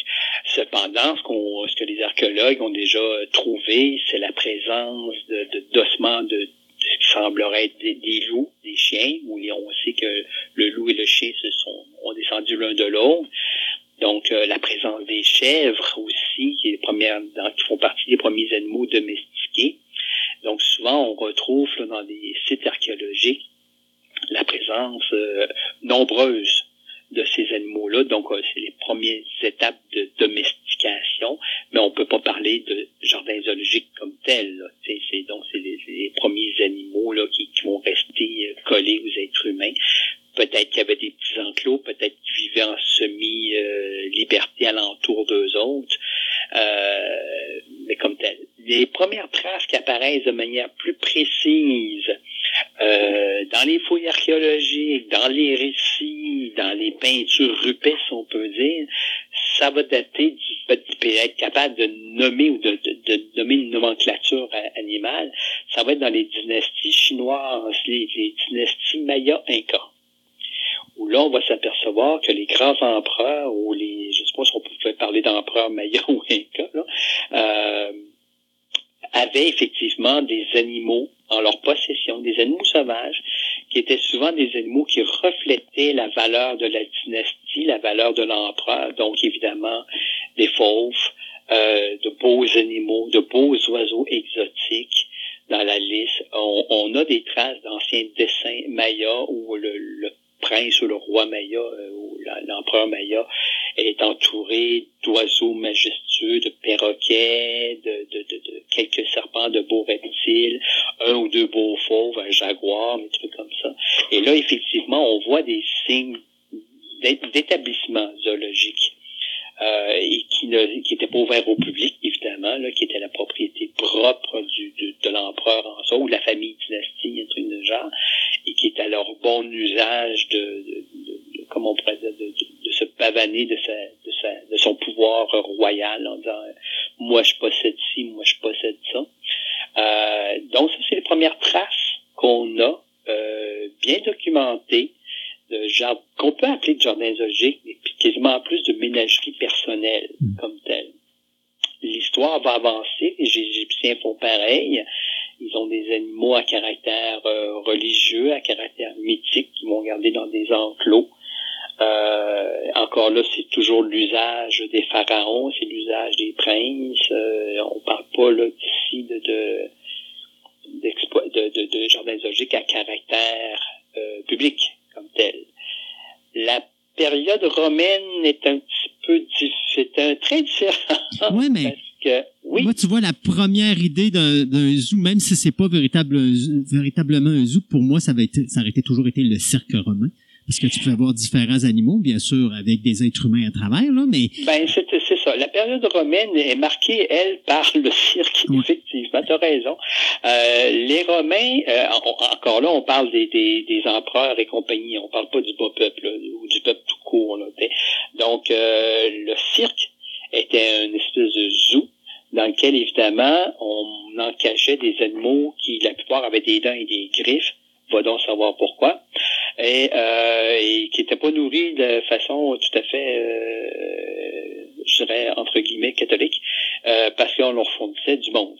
C'est assez. Si c'était pas des chrétiens, mais souvent c'était des... Euh, c'était des gladiateurs. Les, les, gladiateurs, excuse-moi. Les gladiateurs qui devaient se battre contre des ours, des ci, des ça. Et attends, dans, dans les dans les, les, les fouilles, les, le travail de cette période-là, on a, on a souvent cette image-là des Romains, des, des lions, là, puis Astérix et compagnie. Mm. Mais attends, on se battait contre n'importe quoi. Là. Tu sais, des fois, on emmenait des hippopotames. On a, on a fait battre des, des, gladiateurs contre des hippopotames pour voir ce que ça faisait. Ah, oui. On a fait, on remplissait. Il y a certains, des, il, y a, le Coliseum, mais il y en avait d'autres cirques. Hein. Il y a certains cirques qui étaient adaptés pour pouvoir mettre de l'eau. OK? Donc, on remplissait ça d'eau, et là, on faisait battre des phoques et des hippopotames entre eux pour voir ce que ça donne. Donc, c'était une grosse période expérimentale où on essayait de, essayons de mettre ça à ça, puis voir ce que ça donne, voir ça, mettre ça à ça, puis voir ce que ça donne. Euh, ça finissait toujours mal pour l'un ou l'autre, là. Euh, mais c'était vraiment une période, euh, une triste période d'une certaine manière. Mais on a vraiment tenté toutes sortes d'affaires. Je voyais dans un, un livre sur l'histoire des zoos, on faisait battre des éléphants contre des ours chose qui est déjà au départ impossible dans le milieu naturel parce que c'est deux, c'est deux animaux qui viennent de deux régions totalement différentes. Mais là, justement, les Romains avaient cette curiosité de savoir si on met ce bébite-là avec ce bébite-là, qu'est-ce que ça va donner comme bataille. Et tout était en fonction de, prouver la force de l'un et de l'autre là-dedans. Donc, c'est pas très scientifique, mais euh, quand on lit les documentations, il y a beaucoup, beaucoup d'animaux qui sont passés dans les cirques. Euh, puis là, là-dessus, mets, là-dessus les taureaux, mets là-dessus les animaux. Dès qu'il y avait un animal avec des cornes, là, ou quoi que ce soit, là, qui, qui, qui pouvait, genre, menacer quelqu'un, là, on, on, faisait un test avec lui dans le cirque. Je pense que la seule chose qu'ils ont pas essayé, c'est de mettre un lapin au milieu, là, de voir... Euh, mais là, le public aurait peut-être euh, Ça dépend. T'aurais pu faire une course entre le lapin et les gladiateurs, puis celui qui attrape le lapin gagne. Ouais. Pas évident. C'est pas sûr que les gladiateurs auraient été capables de le pogner, mais ça, c'est une autre histoire. Mais quand t'es tout avec tes casques en métal, là, c'est gênant d'attraper ton fameux lapin. Mais, au moins, écoute, je te dirais, au moins, les Romains ont eu une chance dans leur existence. Ils connaissaient pas l'ADN, donc ils pouvaient pas créer des, euh, des dinosaures et des, euh, des, euh, non. Des vélociraptors, parce que sinon, ça aurait mal viré, cette histoire. Non, il l'aurait tenté, ça. Ah, ça, je sais qu'il l'aurait tenté. Il l'aurait tenté, j'imagine. Eh, écoute, euh, suite au passage des Romains, cette triste, cette, triste passage, on peut dire, euh, arrive une période qu'on appelle le Moyen Âge. Oui. Euh, et là, malheureusement, c'est souvent associé à cette période un peu sombre. On l'a dit souvent sombre, mais c'est pas vrai. Il y a eu quand même des grandes, des grandes découvertes et quand même des, percées euh, importantes à l'époque Moyen Âge, malgré qu'on la, qualifie toujours comme une période sombre avec pas grand chose. C'est vrai que du côté des zoos, il y avait pas les rois, euh, c'était pas contrairement aux grandes dynasties, c'était pas tellement leur préoccupation euh, d'attraper, de garder des animaux. Ils aimaient chasser, par contre. Ça, ils avaient des forêts, ils avaient des parcs, les, les, seigneurs avaient des parcs, des trucs comme ça. Ils faisaient des grandes chasses. Mais de là à attraper des animaux pour les avoir vivants, les garder vivants mm-hmm. dans des euh, enclos, non. Euh, il y a très peu de traces, euh, quelques petits cas à gauche, à droite. On gardait des animaux sans qu'on sache trop pourquoi on les gardait. Euh, mais il y a très peu de traces du côté Moyen Âge, de zoos du moins en importance comme tel. Suite à cette période du Moyen Âge, ben là on va arriver avec la Renaissance. Et là, là, on pourrait qualifier vraiment le début des zoos euh, va commencer d'une manière un peu plus sérieuse. Euh, c'est le siècle des Lumières, c'est la période des grandes explorations euh, qu'on connaît. On connaît toute l'histoire, je ne vais pas refaire l'histoire. Mais on parle, juste pour ceux qui connaissent pas vraiment les, la période de la Renaissance, on parle des quoi, les années quoi? Oh mon Dieu, toi tu me mets une colle là. Ah! tu me mets une colle après le Moyen Âge, voyons donc. c'est chaud. T'écoutes pas. tu suis un peu. ça, c'est, mettons que c'est l'âge après Conan le barbare. Eh mon Dieu, attends, c'est, c'est, c'est, ouais, ouais, ouais, ouais. Mais euh, face, euh, avant qu'on continue, je vais juste te poser une question. Moi, quand on parle de zoo, il y a une place qui me vient en tête en premier, puis je sais pas si je suis dans le champ ou pas. Mais il me semble que l'Inde serait l'endroit idéal pour créer des zoos. Ben, il y a dû avoir, dans l'époque, à même, à même période, les fameuses dynasties. Quand je te parlais des dynasties asiatiques, oui, euh, chinoises, il faut, il faut mettre l'Inde, Il faut, faut mettre l'Asie, là. Tu sais, je voulais pas juste viser les Chinois, mais c'est l'Asie.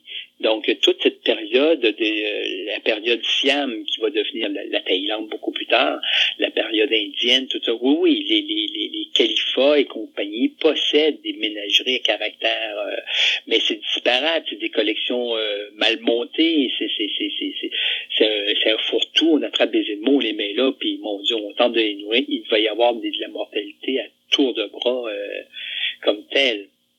Mais euh, pour répondre à ta question de tantôt, un petit peu, la période dite de Renaissance, on parle de 1300 à 1600. Bon, voilà. on, est dedans. On vient de se mettre on vient de se mettre un âge dessus.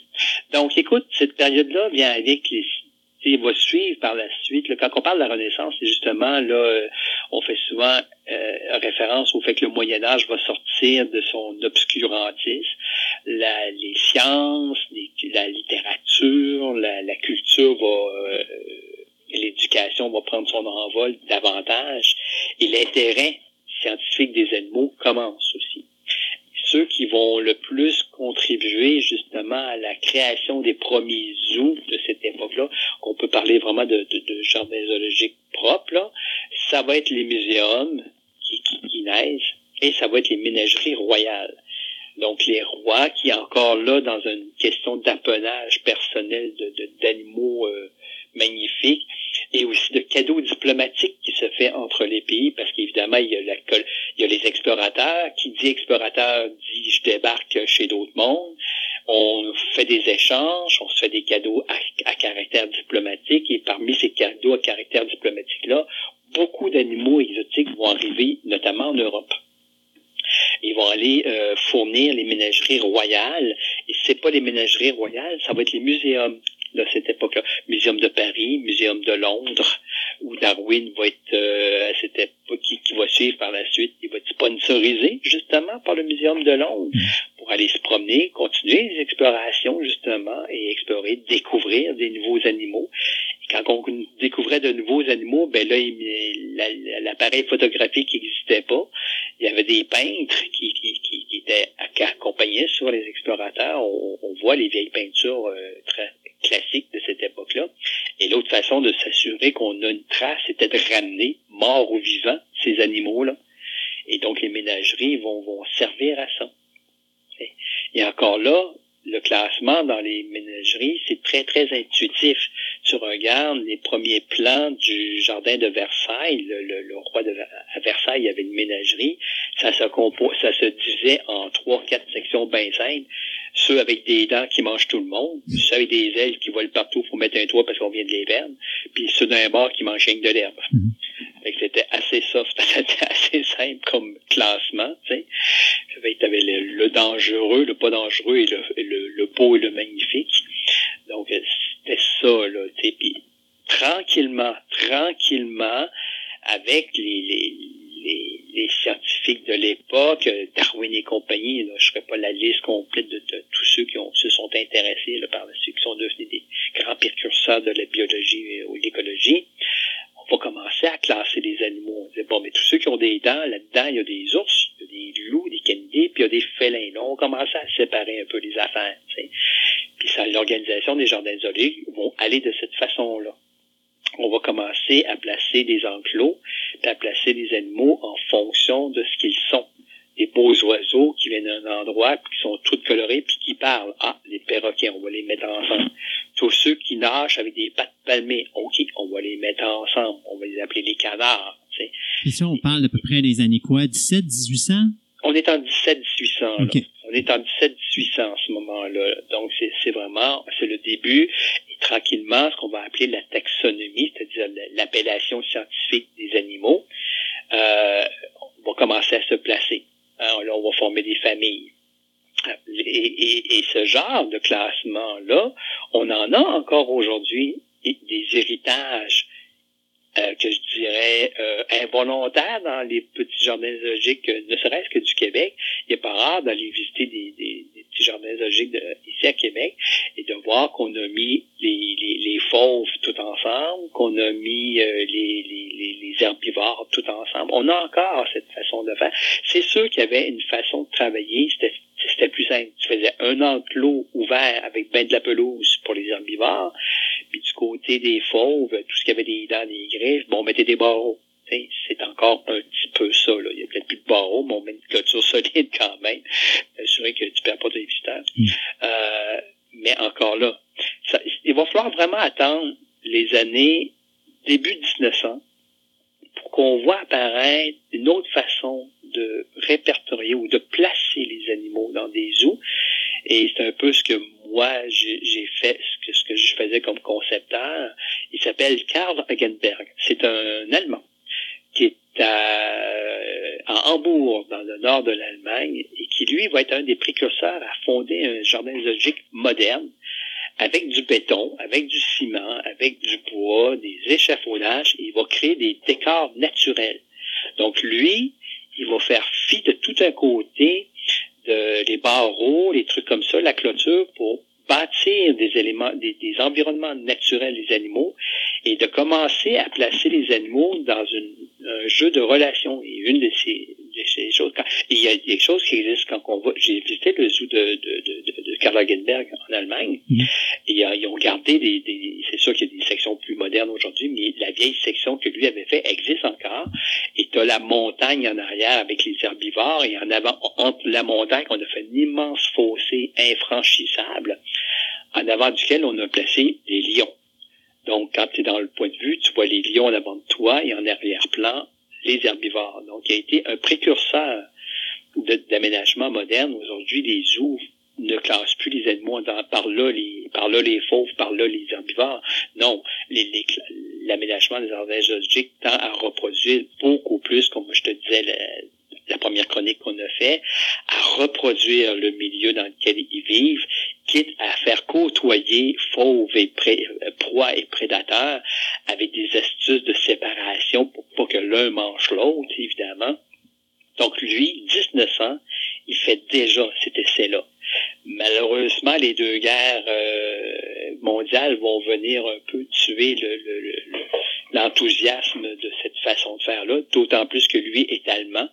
Fait que là, par une espèce de, de, magie humaine, on s'est mis à oblitérer de l'histoire ce personnage-là non, non, non, non, c'est pas bon, c'est pas bon. Et la période d'après-guerre, on découvre quelque chose qui est super le fun, ça s'appelle le béton. Et là, c'est là qu'on va voir apparaître, on va, en fait, on va voir réapparaître les grosses structures bétonnées, les gros barreaux, puis des architectures tellement bizarres. Là, on dirait que les, artistes, les architectes se lancent dans des, dans des créations euh, tout à fait contemporaines à la Bauhaus, en disant on va appliquer ça pour les animaux. C'est une période pas terrible au niveau de l'architecture des zoos. Ça nous donne des affaires horribles euh, qui, étaient qui étaient qui était révolutionnaire à l'époque, mais je m'excuse, tu crées pas un musée Guggenheim pour mettre des éléphants. Mhm. C'était ça. C'était carrément ça. Euh, partout à travers le monde, le Japon, partout, il y a des exemples comme ça de, structures en béton immenses, immenses, immenses. C'était des grands concours dans lesquels on mettait des animaux par rapport, juste parce que c'était carrément des concours. Et c'est ce qui va donner aussi les premières critiques sévères sur les zoos, les animaux. Dès qu'on voit des animaux installés dans des structures comme ça, ben, les premières critiques euh, sur la captivité d'animaux mal entretenus, qui sont malheureux, vont venir du fait des décors dans, dans, des milieux inappropriés dans lesquels on vient de les mettre. Cette période-là, Jardin zoologique de Québec, il y a encore des structures qui étaient comme ça. Les ours polaires étaient dans une immense boîte à béton, avec euh, tout en tout en béton, avec des barreaux. On était revenu à une certaine époque comme telle. Euh, tout ça va prendre une fin des années milieu 70, quand euh, une firme américaine, John Jones, Seattle, va arriver avec une toute nouvelle approche. Puis c'est, je suis, je suis issu un peu moi mon approche de travail de cette école-là, euh, qu'on, qu'on va appeler l'approche écosystémique. Donc, on mettra plus les animaux dans un zoo par taxon, c'est-à-dire les fauves, la maison des singes, la maison des reptiles, euh, la, volière des oiseaux. Non. Là, on va commencer à faire des zones. Donc aujourd'hui, quand tu vas dans des grands zoos modernes, euh, qu'est-ce qu'on visite? On visite la zone africaine. On visite la zone euh, nord-américaine. On visite la pampa de l'Amérique du Sud, on visite la forêt équatoriale de telle région. Le biodôme est un bel exemple. On, visite un transat qui part du nord au sud en passant de, de, de, de du pôle arctique à l'Arctique, euh, dont le gros chapeau, évidemment, c'est leur forêt tropicale. Qu'est-ce qu'il y a dans cette forêt tropicale-là? Tout est là. Les plantes, les animaux, les oiseaux, les reptiles, ils sont ensemble. Donc, c'est ce qu'on appelle l'approche écosystémique. Puis, il faut qu'il faut qu'on qu'on sépare qui mangeraient tout le monde dans ton affaire, ben lui, on s'organise pour qu'il soit dans une zone qui a l'air, qui a pas l'air isolé. Ce qu'on voit pas, c'est qu'il y a des fils transparents transparent, il y a une façon de ne pas franchir une fosse, il y a un léger fil électrique au-dessus de lui qui l'empêche de sauter de l'autre bord, et tout ça dans une, dans une approche qui, qui demande beaucoup de scénographie théâtrale, si je peux dire, Mhm. qui, qui, qui, qui actuellement, ce développement-là déjoue aujourd'hui. Donc, euh, j'ai peut-être pas fait tout le tour, là, mais c'est, c'est- on en est là aujourd'hui. On, continue cette approche écosystémique. Euh, oui, elle a encore ses, ses, ses, ses- ses défenseurs et d'autres qui critiquent toujours. Mais bon, ça, il y aura toujours des gens pour critiquer. Mais la critique a bon, hein, la critique quand même, ça permet de, de t'avancer aussi, de dire, ouais, ils ont peut-être raison, il faudrait peut-être aller encore plus loin avec un bond d'amélioration. Le zoo de Granby est un peu considéré comme ça, un zoo écologique? Un zoo écosystémique, tout Oui, à fait. Quand tu rentres là aujourd'hui, tu as des zones, tu, tu visites plus. Moi, je me rappelle quand j'étais jeune, le zoo de Granby, ben c'était ça. Les gros animaux par là, les fauves par là, la maison des, des, des fauves là-bas, euh, mais c'est plus ça. C'est plus ça. Là, là, si tu visites la région africaine, la région asiatique, la, puis ça, ça c'est, c'est la nouvelle approche actuelle. Les, les- il y a des zoos maintenant qui se distinguent d'une autre façon avec des approches plus poussées, un peu plus euh, complètes et fouillées, si je peux dire, sur des thèmes. Et euh, ça peut être à la fois une réussite et un peu casse-gueule aussi. Ça, ça dépend un peu comment ça fonctionne. Je vais donner trois exemples. À Singapour, Singapour, euh, qui est tout petit, hein, on sait que c'est une, une presqu'île à l'autre bout de, de la péninsule asiatique, Singapour a trois zoos. Ils ont un zoo dit régulier, tout à fait standard. Ils ont un zoo d'oiseaux, qui est juste des oiseaux. Tu ne cherches pas de singes ou d'éléphants, quoi que ce soit, ce ne sont que des oiseaux. Mais c'est l'une des plus vastes collections d'oiseaux. Il y a des affaires que tu n'as jamais vues, que tu verras jamais ailleurs. Puis même si tu allé en milieu naturel, ils se sont spécialisés dans la reproduction d'espèces extrêmement rares pour sauver ces espèces-là, donc les oiseaux. Mais l'un des zoos les plus intrigants, euh, j'ai, j'ai j'ai- malheureusement, je n'ai pas eu la chance d'aller le voir, c'est le zoo la nuit. Donc, je fais pas référence au film, là. je fais référence. Ce zoo-là ouvre à 5 heures le soir. OK. Et là, tu as et il ferme à 3 heures de la nuit. Et c'est un zoo que tu vas ne visiter que des animaux nocturnes, complètement dans le noir, avec des micro-systèmes d'éclairage qui ne gênent pas les animaux, et toi, tu es dans le noir total. Et il y a des règles précises, comme tu dois pas parler fort, il pas question que tu chantes, que tu te balades, puis que tu fasses d'Internet avec ton téléphone. C'est, c'est, c'est, c'est- Probablement pas de photos non plus. Non, non. C'est vraiment. Oui, tu peux faire des photos, Ah oui? ça te permet de faire des photos. Il y a des zones, il y a des. Il y a ce qu'on appelle des, des, des photos, euh, photozones. Il y a des places là où ils ont mis un peu plus de lumière pour que l'animal soit mieux vu. Donc, c'est un zoo entièrement dédié à la faune de nuit. C'est un faune, c'est une, euh, une faune internationale. Donc, c'est carrément une faune internationale. C'est une sorte d'animaux qui, qui sont de- d'un peu partout, mais qu'on, on- qui sont difficiles à voir dans un zoo traditionnel parce qu'ils sont habitués à la nuit. On avait anciennement dans certains zoos la, la fameuse question de l'inversion. Tu avais des maisons nocturnes, on rentrait, c'était la nuit. Hein? Et la nuit, on rallumait les lumières pour leur faire croire que c'est le jour, puis on inversait la chose. Là, eux ont décidé de non. Si vous voulez voir les animaux de nuit, vous allez devoir passer la nuit blanche avec nous autres. Ouais. Fait que, tu sors de là à 3 heures du matin. Fait que tu dors le jour. Un autre, des fois, se spécialise dans la faune dite locale, dans ta faune à toi, toi, toi, toi, toi. Tu, te lances dans un, établissement et tu dis, nous, on présentera pas d'animaux qui viennent d'ailleurs, on va présenter nos animaux de nous. Nous, nous, nous, et cherche pas, cherchant pas d'autres. Dans certains cas, les gens disent, ouais, mais c'est pas ça, les zoos, les zoos, des éléphants, des girafes. Non, non, c'est, c'est un établissement dans lequel il y a des animaux. Il y a personne qui avait dit que ça devait être ça. L'aquarium de Norvège, à Bergen, en Norvège, n'est que des poissons de la, Norvège. Des poissons d'eau douce et des poissons d'eau salée. C'est tout. C'est tout. Tu, tu fais le tour de cet aquarium-là, ils ont la, ils ont la prétention quasiment de dire, nous, on vous a présenté tout ce qui vit, tout ce qui nage, en fait, dans nos eaux, chez nous. Et c'est ça. Cet aquarium-là ne présente pas d'affaires exotiques de requins, de ci, de ça. C'est, voilà ce qu'on a chez nous. Vous voulez voir les, les poissons de chez nous? C'est l'aquarium. Il y, a, il y a plusieurs cas comme ça. Et des fois, le touriste passe peut dire Ouais, mais il n'y a pas d'éléphant dans ton affaire. Non, il n'y a pas d'éléphant dans ton affaire. C'est- c'est- C'est comme ça. Un zoo que j'ai visité en Allemagne, qui est le zoo de euh, euh, à In- ouais, Innsbruck, en Al- euh, pas en Allemagne, excuse-moi, en Autriche, c'est un zoo en milieu alpin. Ce zoo-là, premièrement, tu y accèdes en téléphérique, parce qu'il est en montagne. C'est le seul zoo que quand tu arrives et que tu sors de la, porte du téléphérique, puis tu vas payer ton guichet d'entrée, tout ça, là, c'est marqué ici, les chaises roulantes ne sont pas permises. Ah, pourquoi? Ben, tout est à 45 degrés. les pentes, tout, tout, je te mens pas. Pour tout est à 45 degrés. OK. Moi, on sait quelque chose. Et là, j'étais estomaqué pour te montrer des fois comment les gens, des fois, ont une vieille perception. Il y avait des, des tourismes, euh, d'autres touristes francophones qui étaient à côté de moi. Et on regardait, nous, on regardait tout en même temps la carte de bon, par où je commence, déjà. Et le monsieur s'est exclamé en disant, il n'y a pas d'éléphant ici. Puis, tu sais, mais c'est écrit en bas, zoo alpin, zoo de la faune alpine. Et oui, si Alexandre Legrand avait laissé une couple d'éléphants lorsqu'il passait les, la Suisse avec peut-être qu'on pourrait inclure les éléphants. Et encore là, je, je suis pas sûr que les éléphants auraient été contents de marcher à 45 degrés. Non, non, je pense qu'ils ont dû en perdre une couple dans le, bas de la, dans le bas du cap. Mais pour te montrer, des fois, les gens arrivent à des endroits comme ça, c'est des zoos spécialisés. Puis là, ils sont tout déçus parce qu'ils disent, ouais, mais non, ce zoo-là se spécialise dans une faune alpine. Puis non seulement tu spécialisé dans une faune alpine, on te fait vivre la sensation de la montagne parce que tu as intérêt à avoir des choses ont de l'allure. Parce que tout le long, c'est ça. Puis là, tu as le choix, le, ce zoo-là, c'est le fun, parce qu'après ça, on te donne deux choix pour sortir du zoo. Reprendre le téléphérique ou un sentier qui va t'amener pendant une heure et demie en bas de la montagne, tu arrives en ville. C'est ce que j'ai fait. Oui, ben oui, ben ça permet de passer une longue descente.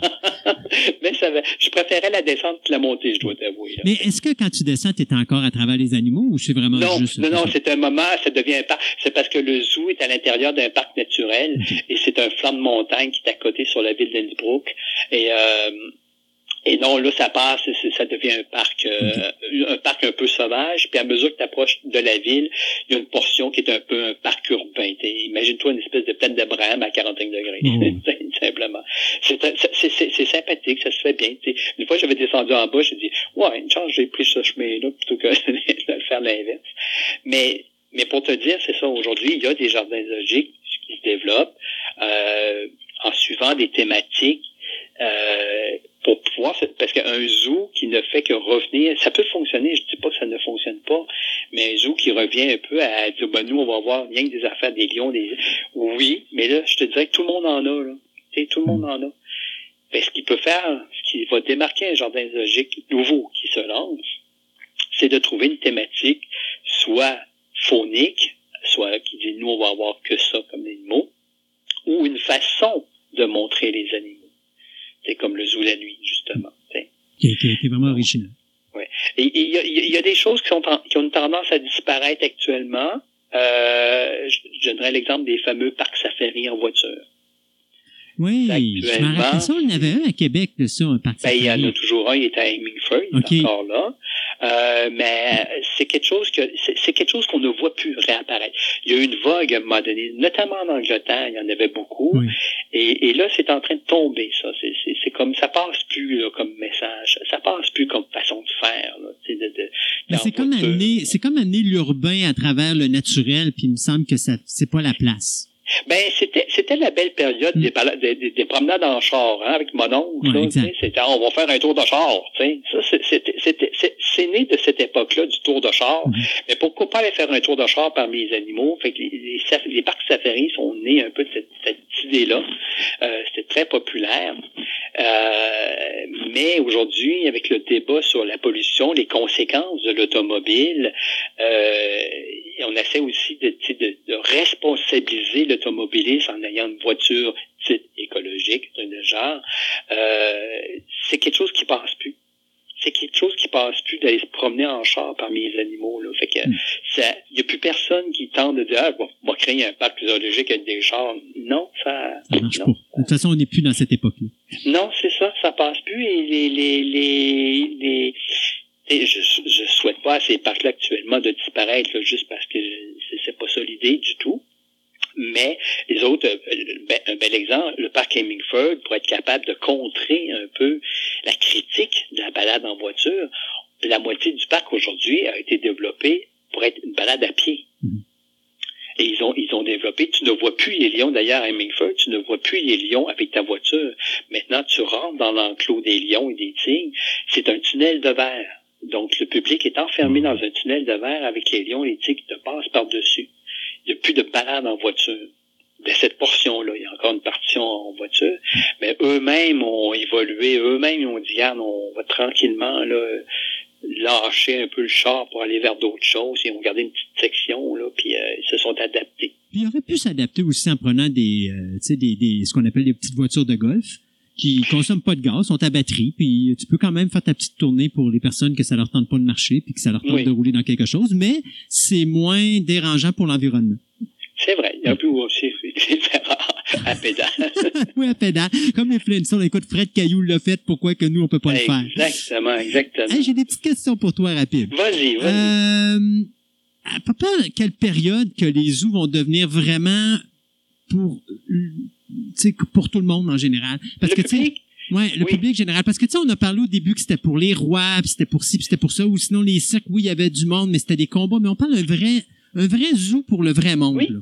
Ce serait à partir- Euh, à partir de quand, à peu près? à- c'est à Vienne. C'est le zoo de Schno- Schnobrunn. Schro- Schno- tu m'excuseras, mon viennois est horrible. Mhm. Le zoo de Schnobrunn, OK? 1752, si tu veux une date précise. Parfait. Donc, ça, c'est- officiellement le premier un, zoo. c'est une, an- non, c'est une ancienne, c'est un zoo qui appartenait à l'empereur François de Habsbourg-Lorraine. C'était son nom. Et qui, lui, du jour au lendemain, a décidé d'ouvrir, les portes. Lui, il s'est dit, on arrête ça, j'ouvre les portes aux gens. Et là, il a, il a- il a carrément fait ça, niaiseusement, aussi simple que ça, il a ouvert la porte.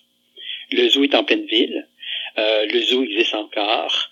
Et la fameuse porte, là, la fameuse, euh, l'enf- le fameux édifice de ce zoo-là, qui était la, la guérite d'entrée, est encore là. Oh, wow. Est encore. Le zoo s'est modernisé. Mais la guérite de 1752, par où les premiers visiteurs officiels reconnus dans l'histoire. Il y a peut-être eu des petits passages qu'on ne sait pas. Peut-être que le roi de, de, de, de France euh, à Versailles a fait des journées portes ouvertes au public. On va savoir, mais c'est pas, c'est pas dans les annales, c'est pas écrit. Il y en a peut-être eu. Mais officiellement, on, les historiens reconnaissent que le zoo de Schaubrunn à Vienne, en 1752, par l'empereur, ouvert officiellement au public. Et à partir de ce moment-là, on commençait vraiment les premières visites publiques où là, les gens pouvaient aller visiter des, des zoos. Euh, L'autre question que j'avais Oui. poser, c'était la chose suivante. Bon, des animaux, ça vit dans un écosystème. Puis certains animaux, c'est très sensible à son écosystème, d'autres un peu moins, ils sont capables de s'ajuster. Euh, ça a-tu été une longue période d'adaptation au niveau euh, au niveau de l'histoire pour les zoos pour trouver quels animaux peuvent se retrouver dans tel système, dans quel environnement, ou même encore dire ben écoute, on fait des cages en béton, mais cet animal-là, vas-tu l'accepter la cage en béton ou il va tout simplement se laisser mourir? Non, c'est comme non, euh, c'est une bonne question effectivement et tu un peu répondu en même temps. Euh, c'est un long processus. Les zoos ont permis de découvrir des choses euh, sur la vie, la vie animale et de, à la fois ça a eu des per- répercussions à savoir ah ça fonctionne comme ça dans la nature, c'est va falloir le faire comme ça dans le jardin zoologique. Et si on n'avait pas fait ce genre de d'essais erreurs, à la fois on ne on l'aurait pas corrigé je dirais dans le jardin zoologique, et à la fois, on n'aurait pas compris comment ça fonctionne en nature. Un bel exemple, c'est le zoo de Londres. Dans ses tout débuts, là, on, parle d'un zoo qui a 150 ans. Euh, un moment ils ont construit un immense piton rocheux avec une fosse, et l'idée, c'était de mettre des babouins africains. Et là, on voulait remplir ça, là, vraiment, là, ah ouais, on va épater la galerie, on va t'en mettre une pas juste deux, trois, là, on va aller en chercher. C'est encore la fameuse époque où on allait prendre des animaux dans la nature. Et là, ils t'envoient du monde en Afrique, on revient avec 400 bateaux de, babouins, puis il y avait une affaire comme, euh, si je me trompe pas dans les chiffres, au moins 45 à 75 babouins, un, un chiffre important. C'était pas la centaine, mais proche. Et là, comme ça, d'un seul coup, on les lâche toute la gang sur le piton rocheux. Trois jours après, il en restait quatre. Pourquoi? Pourquoi? Parce qu'on est allé chercher des familles, des clans à gauche et à droite. Et que c'est des, clans familiaux. Et que là, du jour au lendemain, on les garoche en un seul habitat dans lequel ils n'ont aucun échappatoire. Les mâles dominants s'affrontent. Les petits écopent des batailles. Les femelles se chopent. Ça se fait pas. du moins, on ne le savait pas. Hmm. C'est là qu'on va, on va découvrir en même temps, oui, il faut pour faire ça, mais là, on vient de découvrir que les singes, c'est des, c'est des groupes sociaux. C'est des groupes sociaux soudés. C'est très, c'est, c'est, c'est, c'est complexe. Quand déjà vu des reportages actuels, nouveaux, modernes de Jane Goodall et compagnie, on sait aujourd'hui que les grands groupes de singes, chimpanzés, gorilles, peu importe, c'est des groupes sociaux soudés. Tu peux pas arriver puis débarquer ça. Ce qui fait qu'aujourd'hui, cette leçon-là, quand on doit introduire un nouveau primate dans un groupe, ça se fait pas. C'est très, très compliqué. Des fois, un jardin zoologique préfère repartir un nouveau groupe avec de nouveaux individus plutôt que de tenter d'introduire un individu, je parle des singes, Oui. dans un groupe déjà trop soudé. On, le sait comment ça peut mal virer, ça se fait pas. t'sais. Donc, il y a effectivement beaucoup d'exemples comme ça d'apprentissage, euh, notamment la panique ou euh, la dimension, les- la question des fameuses dimensions, jusqu'où on peut donner des dimensions. C'est trop grand, on voit pas l'animal, c'est trop petit, il capote, il panique, puis les gens disent, oh, ça fait pitié. Mhm. Et Edinger, qui est un zoologiste, qui était un directeur du zoo de, euh, de Bâle et de Zurich en Suisse, a fait beaucoup de travail, donc, sur la fameuse notion de la distance de fuite qu'on appelait il établissait simplement, lui, à quelle mesure, quand je m'approche, à quelle mesure l'animal commence à paniquer. Il a tout construit, ces établissements, avec cette mesure-là. Et aujourd'hui, quand on travaille, on, connaît le, minimum, si je pourrais dire, dans quel l'animal se sent en confiance et à quel niveau tu franchis pas la barrière. Attends, là, on parle de certains animaux, là. C'est sûr que, tu sais, il y a certains animaux qui te collent. Un dromadaire, ça te colle constamment. là. ça, ça pas la distance de fuite est zéro. Mais certains animaux ont une distance de fuite que, au-delà de ça, tu m'approches plus. J'aime pas ça. Je suis inquiet. Alors, on construit en conséquence. Mais ça, c'est dû à un seul personnage qui a travaillé toute sa vie là-dedans et qui, lui, s'était posé la question. Je, fais pas, il panique, je recule, je recule, ah, il est content, il ronronne. Euh, il y avait instauré le système de, de- la- ce qu'on appelle la distance de fuite. OK. C'est ce qu'on vit toi-même dans la nature quand tu te promènes. tu dis, Ah mon Dieu, un chevreuil. Ouais. Puis là, tu t'approches, tu dis, ah, regarde, regarde, il nous regarde. Puis là, à un moment donné, là, oups, il a levé la queue, là, puis là, c'est comme, oh, ça atteint la limite, là, de, de, de- non. La, limite de son ça, acceptation. Ouais, plus proche que ça, soit je détale, soit tu manges une taloche à gueule. bon, c'est ça. En général, avec un chevreuil, tu ne manges pas de taloche sur la gueule. Essaye de pas le refaire avec un ours, là. Non, ça, c'est Même chose, même chose. Regarde, on dit souvent, l'ours, tu fais, tu fais du bruit, il va fuir. Mais si tu veux, ah, on le suit, on le suit. Mm. Hi, la mauvaise idée que tu viens d'avoir là, toi, là. T'sais? Donc, c'est c'est des zoologistes, c'est des directeurs de zoo, des chercheurs, euh, qui ont permis à la fois de comprendre des, des concepts qui se sont appliqués en termes d'aménagement zoologique, mais qui se répercutent. On dit, ah, dans la nature, c'est comme ça. T'sais? Le léopard qui, qui, qui marche, où on voit souvent des scènes des lions qui sont dans la savane, les zèbres sont en arrière, ils continuent de brouter. Pas grave, c'est bon, il est loin encore. Tu sais, bon, on dit, ouais, il me semble que le lion aurait cou... Non, non, ils ont une distance de fuite l'un et l'autre, Mm. et euh, le zèbre le sent quand le lion approche cette distance-là, il dit, non, non, toi, t'es trop proche, là, je te, je te, je te, je te blaire pas, là. Mm.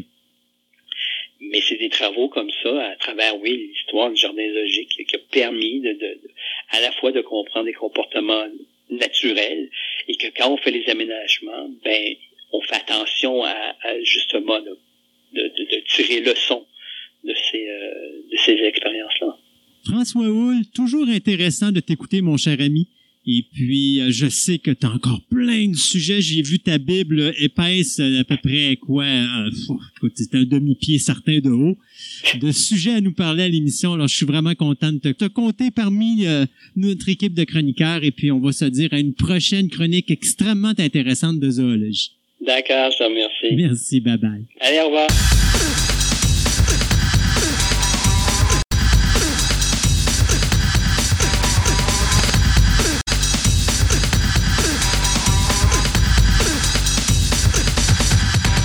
Ce segment de nouvelles vous est présenté par TPM OB et Collection.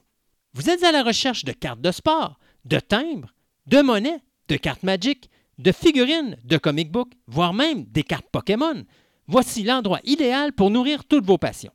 TPM OB et Collection, maintenant réunis à un seul endroit à Québec, soit au centre commercial de Fleur de Lys, 550 boulevard Wilfrid Hamel, Québec, ou allez visiter leur site web à boutique-tpm.com.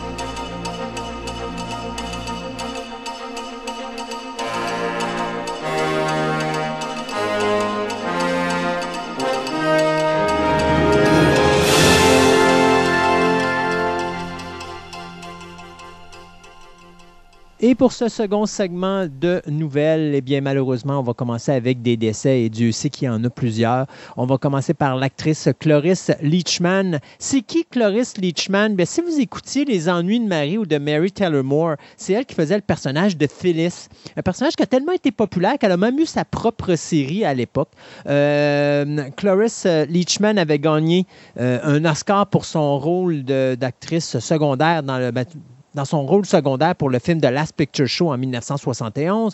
C'était la grand-mère qui était vraiment pas recommandable dans la série Malcolm, Malcolm in the Middle, euh, mais on l'avait vu aussi dans des films de euh, Mel Brooks comme Young Frankenstein, euh, Anxiety, The History of the World Part 1, puis on l'avait vu aussi dans des films comme Scary Movie 4, Bad Santa, Spanglish et Walk Like a Man. Donc, l'actrice qui avait prêté sa voix à des séries télé comme A Troll in Central Park, The Simpsons ou Beavis and Butthead, euh, eh bien, nous a quittés euh, à l'âge de 94 euh, ans le 27 janvier dernier de mort naturelle. D'ailleurs, Leachman était connue pour être la participante la plus âgée de la série Dancing with the Stars. Elle était à ce moment-là âgée de 82 ans. Leachman avait eu son Academy Hall of Fame de la télévision en 2011 et elle laisse dans le, dans le deuil ses trois fils, soit Adam, George et Morgan, et sa fille Dina. Du côté de Babylon 5, eh bien, ça, c'est la surprise. Euh, Mira Furlan qui nous a quittés le 20 janvier dernier à l'âge de 65 ans, elle qui se battait contre le. Tu sais, des fois, tu n'entends parler du virus du Nil, mais tu sais pas c'est quoi ce virus-là. Ben, ben, c'est ça. C'est ça. Alors, le virus du Nil occidental, ça faisait un petit bout de temps qu'elle se battait contre ça, et puis finalement, eh bien, malheureusement, elle a perdu son combat. Euh, c'est l'actrice qu'on a vue pendant plus de 110 épisodes, 5 saisons de la série Babylon 5. Principalement, on la connaît de là. Mais il y a beaucoup de gens qui l'ont connu, euh, je pense, c'est une génération plus tard, avec la série télé Lost, où est-ce qu'elle mhm. interprétait le, rôle secondaire de la française Danielle Rousseau. Un personnage qu'on avait vu, si je ne me trompe pas, euh, je pense que c'est dans le septième épisode de la saison 1 ou le neuvième épisode de la saison 1. Elle était dans quatre saisons de la ça. série. Puis elle, elle, est restée jusqu'à la quatrième saison.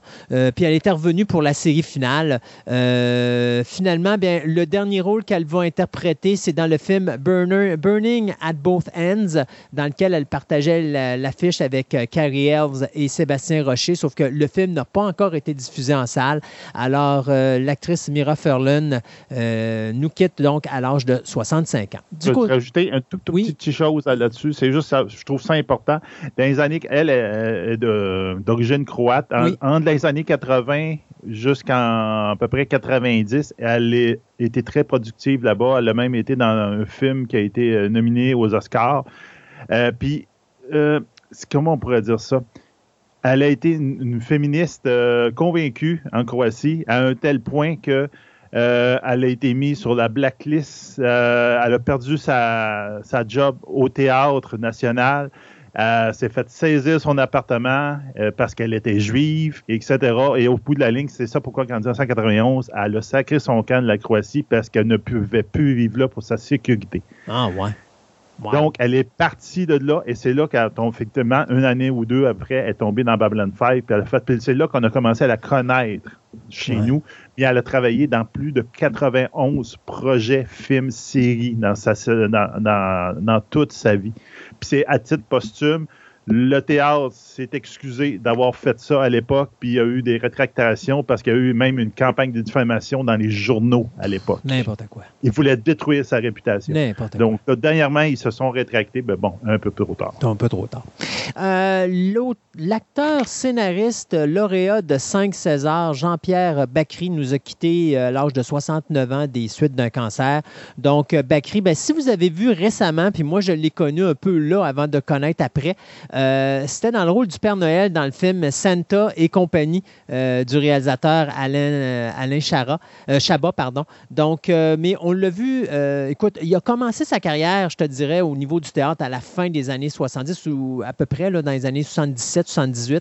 Puis il a eu son premier prix de la Fondation de la Vocation en 1979 pour son écriture de la pièce de théâtre Le doux visage de l'amour, avant de commencer dans la même année, en 79, euh, son premier rôle au cinéma euh, dans le film Le Toubib. Par la suite, on va le voir dans des films comme Le Grand Pardon en 81, La Septième Cible en 83. Euh, on va le voir aussi dans, aux côtés de Christophe Lambert dans Subway de Luc Besson en 1985. on va le voir également dans Smoking, No Smoking, La Cité de la Peur. il va prêter sa voix pour le film Astérix et Obélix, Mission Cléopâtre. Et on va le voir également dans des films comme Place Vendôme ou encore La vie très privée de Monsieur Sim. Donc, c'est dommage. Sa dernière prestation au cinéma, c'était dans le film Photo de famille qui est sorti en septembre 2018. Donc, euh, Jean-Pierre Bacry qui nous quitte à l'âge de 69 ans. Nathalie Delon, ça, c'était quelqu'un que ça faisait longtemps que je n'avais pas entendu parler. Eh bien, Nathalie Delon, qui est, qui est la mère de euh, Delon et qui était anciennement l'épouse de l'acteur Alain Delon. Elle est décédée récemment à l'âge de 79 ans, elle aussi des suites d'un cancer. Euh, elle a tourné au total plus d'une trentaine de films, surtout dans des rôles secondaires. Moi, personnellement, je vais toujours me rappeler de sa prestation dans Le Docteur Justice de 1975 et également le film Le Sabourail, dans lequel elle jouait aux côtés de Delon. Mais euh, il y a aussi quelque chose que peu de monde savait, c'est qu'au début des années 80, Nathalie Delon était passée de l'autre côté de la caméra comme réalisatrice. Donc, elle a fait deux films euh, soit euh, ils appellent ça un accident en 1982 avec l'acteur Yves Deschamps et le film américain Sweet Lies en 1988 qui mettait en vedette Treat Williams, Joanna Pakula et Julianne Phillips. la dernière fois qu'on va la voir sur le grand écran, c'est en 2009 dans le film Minced. finalement, le producteur italien Alberto Grimaldi qui nous avait donné les productions The Good, The Bad and The Ugly, Gang of New York de Martin Scorsese, dont ça va être la dernière production. A Few Dollars More, euh, ou plutôt For a Few Dollar More, The Last Tango in Paris de Bernardo Bertolucci, 1900. Euh, écoutez, on parle de plus de 40 ans de carrière, plus de 80 œuvres qui ont été produites du côté des États-Unis et du côté de l'Europe. D'ailleurs, lorsqu'il va faire Gang of New York, qui va être sa dernière production en 2002, le film de Martin Scorsese, il obtiendra d'ailleurs aux Oscars pour ça la seule citation qu'il va avoir aux Oscars pour euh, faire euh, ou pour justement l'ensemble de sa carrière. Alors, beaucoup, beaucoup de productions que cet homme-là a fait. Donc ça également, il nous a quittés euh, donc à l'âge de 95 ans de cause naturelle. Euh, on va avoir droit le 23 avril sur Netflix à Shadow and Bone. Qu'est-ce que Shadow and Bone? On a eu droit à quelques images dernièrement.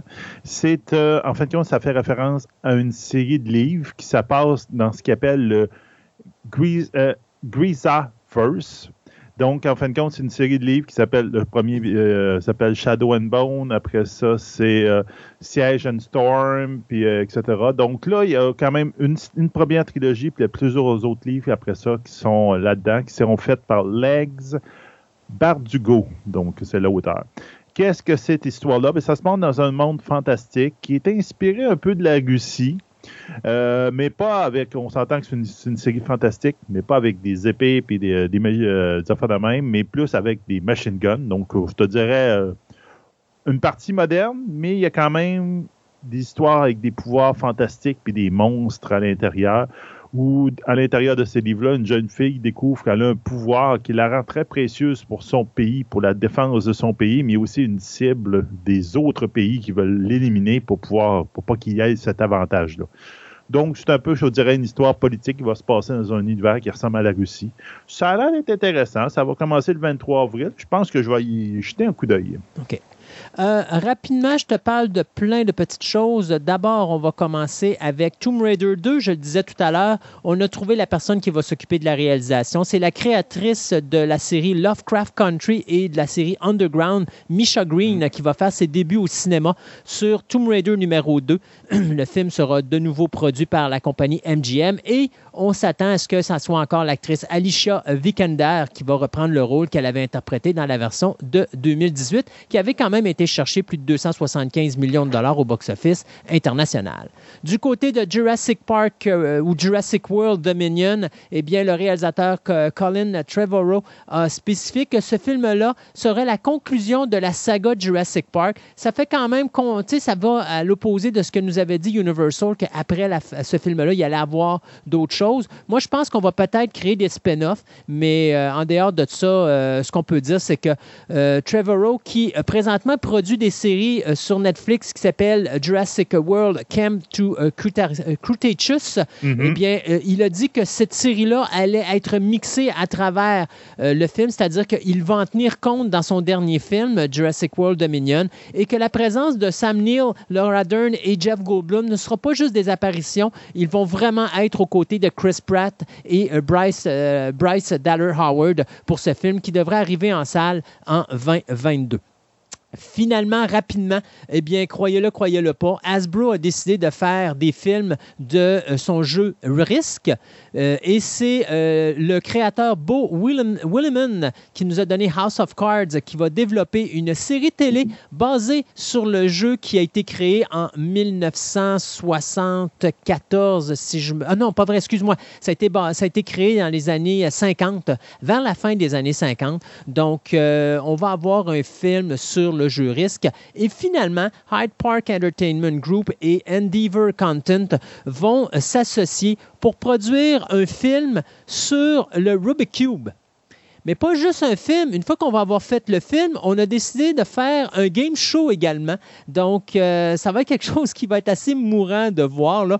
Euh, on se rappellera que le GameCube a été créé en 1974 et plus de 450 millions de Rubik Cube auraient été vendus à travers le monde. Et on s'attend que, euh, ou du moins on espère que le fait de faire un film et de faire un show télé sur le Rubik Cube, ben, ça va ramener la popularité sur cette espèce de puzzle en 3D euh, au même titre que euh, la série télé de Netflix de Queen Gambit avait ramené euh, cette espèce de folie envers les jeux d'échecs. Alors, Risk et Rubik Cube, ça s'en vient donc en film et en jeu de télévision.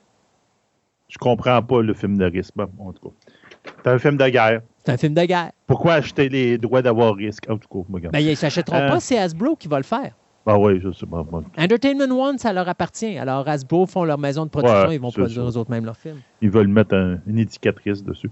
Euh, bon, regarde, euh, rapidement comme ça, euh, les auteurs de la série Dragonlance, on va avoir finalement droit à de nouveaux livres dans, dans, l'univers.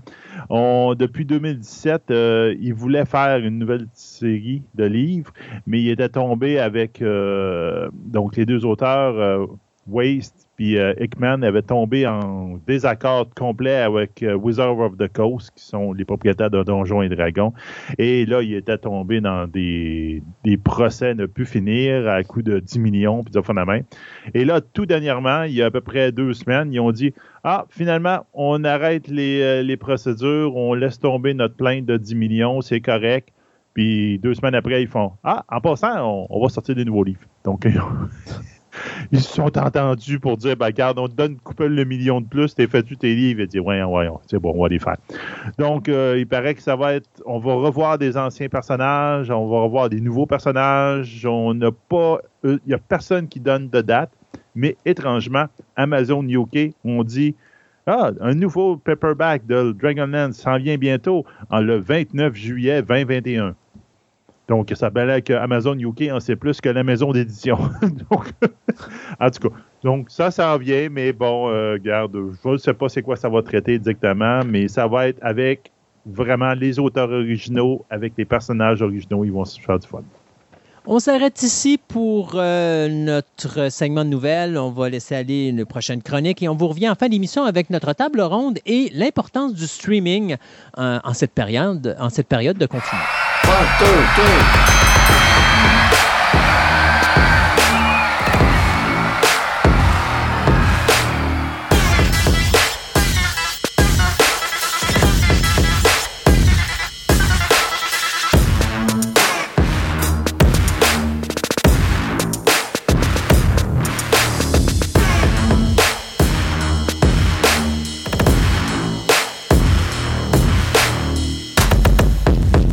Moment donné, moi et Bertrand, on parlait de, concepts euh, pour l'émission. On se disait, bon, quel sujet qu'on pourrait aborder? On a parlé de l'histoire de la lutte euh, professionnelle au Québec. On a parlé aussi euh, d'une semaine à WrestleMania durant la semaine WrestleMania. Et puis à un moment donné, même pendant sa présentation, à un moment donné, Bertrand me dit, j'ai déjà été arbitre de lutte. Et dans les premières chroniques, si vous vous rappelez, ce que je faisais, c'est que j'allais chercher des professionnels du milieu et je leur demandais de nous parler un petit peu de euh, leur rôle, donc euh, les managers, le lutteur individuel ou encore les lutteurs par équipe. Mais j'ai jamais eu un arbitre. Et Bertrand a déjà été un arbitre. Et comme il a fait le lien entre la lutte au Québec et la lutte professionnelle WWE et autres, ben je me suis dit qu'il pourrait nous parler du métier d'arbitre, que ce soit ici au niveau du Québec, mais aussi au niveau peut-être professionnel comme la WWE. Parce qu'un arbitre, en tout cas, moi je pense que c'est le maillon central d'un combat de lutte parce qu'il me semble que c'est lui, c'est le chef d'orchestre du combat, entre guillemets.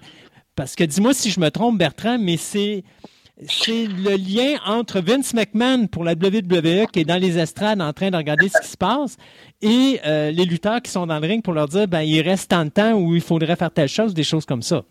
C'est une comparaison valable. En fait, je pense que c'est si on prend un plateau de télévision comme exemple, l'arbitre, c'est comme le régisseur. Donc, c'est justement le gars avec le temps. C'est lui qui va faire les signaux comme qui viennent de la régie, euh, puis qui viennent du réalisateur pour dire ah, faut qu'on change ça, ça c'est bon, dépêche-toi, étire, etc. C'est cette personne-là. Euh, et ça va varier selon les niveaux. Mais je pense que la première chose qu'il faut se souvenir d'un arbitre, c'est que, en principe, l'arbitre doit être principalement effacé du combat. C'est-à-dire que un bon arbitre, souvent, tu le vois pas. Il est comme pas dans les jambes de l'histoire. En tout cas, sauf quand il a besoin d'être là. Il, a besoin, il est là quand il a besoin d'être là. Et tu vas souvent reconnaître un mauvais arbitre ou quelqu'un qui n'a vraiment pas d'expérience par le fait qu'il est dans les jambes, qu'il s'impose trop à l'intérieur au point de bloquer le, flot du combat ou de, couper l'inspiration des lutteurs. Euh, et va souvent rater le bout où ce qui devrait justement réussir, soit à se faire euh, planter ou à ne pas voir quelque chose ou à voir quelque chose qu'il doit voir. Euh, c'est souvent là qu'on va reconnaître que l'arbitre, et c'est souvent selon certaines promotions à un certain niveau, vont avoir des arbitres. Souvent, hein, l'arbitre, c'est Ah, ben toi, t'as rien à faire. ben, voici un chandail d'arbitre, tu vas être mon arbitre. Moi, moi mon histoire d'arbitre a commencé par le fait que justement. T'avais rien à faire? tout le monde veut, non, mais tout le monde veut être lutteur. Oui. trouver un arbitre, c'est difficile parce que tout le monde veut être lutteur. Fait que donc, à un moment donné, se ramassait souvent pas d'arbitre. Donc, euh, c'est là qu'on m'a appelé euh, à la rescousse parce que moi, je connaissais la lutte et j'avais aucun talent athlétique pour être lutteur. Et, c'est là que je me suis proposé. Et les premières fois que j'ai fait ça, souvent, euh, il y avait 6-7 combats et j'étais le seul arbitre. puis des fois, quand on était chanceux, on était deux. Donc, on, avait, on pouvait alterner. ça donnait une chance. Mais quand on a fait 6-7 collés, je me souviens d'un été, j'étais le seul arbitre dans un camping. On avait comme 8 combats. Puis j'étais tout seul. La soirée est longue. La, jour, l'après-midi est longue au soleil. avec mes lunettes soleil, euh, l'eau, euh, l'eau entre les pas de chapeau. Euh, j'avais des cernes autour des yeux de mes lunettes tellement que j'avais bronzé autour de mes lunettes. Là bonne idée. Euh, c'est une chose qu'on oublie un peu. Là, des, et à ce moment-là, ben, il faut que l'arbitre se souvienne de six combats, de six finitions du moins. Et c'est parce que souvent, on va demander à l'arbitre de ne pas nécessairement connaître au niveau local tout le détail du combat, mais au moins connaître les endroits où sa présence est requis de, façon précise, que ce soit de, manger un coup, d'être dos face à une situation ou de, ou la finition exacte du combat pour pouvoir être là bien placé pour donner le 1, 2, 3. Ce qu'on va demander souvent à l'arbitre à ce moment-là, c'est de s'assurer de bien faire le signe, de sonner la cloche. Quand c'est une prise d'abandon, le, le, gars abandonne, de lui mettre là, à ce moment-là, c'est le moment où j'ai besoin que mon arbitre me donne beaucoup d'expression pour être sûr que toute la foule au complet, même s'il faisait dos, si les leur faisaient dos, comprennent que le combat vient de se finir. Puis là, c'est là que le, sonneur de cloche prend toute son importance parce que si le sonneur de cloche prend 25 secondes à se réveiller parce qu'il est en train de boire son Pepsi, euh, le, ding-ding-ding de la cloche est important. C'est c'est le signal pour le monde que c'est clair que c'est fini. Et euh, c'est très important. Et c'est là que l'arbitre joue un rôle. Euh, on peut avoir un finish qui passe complètement tout droit parce que l'arbitre n'a pas, euh, pas donné l'importance à ce moment-là qu'il aurait dû donner. Mais en même temps, il y a des arbitres qui, justement, vont prendre tellement de place, ils vont avoir l'impression qu'on leur arrache la tête à toutes les fois que quelqu'un fait un mouvement dans le ring ils attirent trop d'attention sur eux-mêmes. Ça peut être bon une fois s'il y a vraiment un mouvement spectaculaire, mais si, à toutes les fois qu'il y a une claque à qui se donne, l'arbitre fait une grimace, ben, tu passes ton temps à regarder l'arbitre au lieu de regarder les deux combattants. Combat, exact. Euh, est-ce que... Ça, c'est un peu le danger. Puis au travers de ça, moi, j'ai vu toutes sortes de gens. Des arbitres qui veulent avoir une musique d'entrée, qui veulent donner une rose au monde. Euh, je veux dire, ça finit plus, là si t'es lutteur, t'as une gimmick, t'as un personnage, si t'es arbitre, j'ai pas besoin, pas toi qui vas vendre des billets, puis j'ai pas besoin que tu fasses un spectacle. Sauf si tu es toi-même un lutteur qui, à ce moment-là, est arbitre comme un arbitre invité. C'est une, autre affaire. Mais si tu es arbitre à temps plein, j'ai pas besoin de. J'ai pas besoin que tu aies un personnage, puis euh, une musique, puis une présentation, puis. Euh, c'est pas sa job là, ça finit plus. Euh, non, parce que ça enlève au reste du spectacle. Y a-tu des écoles? Ben, c'est la même chose un peu. Hein. Que ce soit le Torture Chamber ou la IWS, vont euh, pouvoir t'enseigner. En fait, quand tu es lutteur, euh, c'est bon d'apprendre un peu ce qu'un arbitre doit faire. Comme ça, on sait à quoi s'attendre de l'arbitre mm-hmm. et à ne pas s'attendre de l'arbitre. moi, à l'époque, j'aimais être arbitre euh, au début parce que, bon, c'est l'une des premières choses que j'ai faites.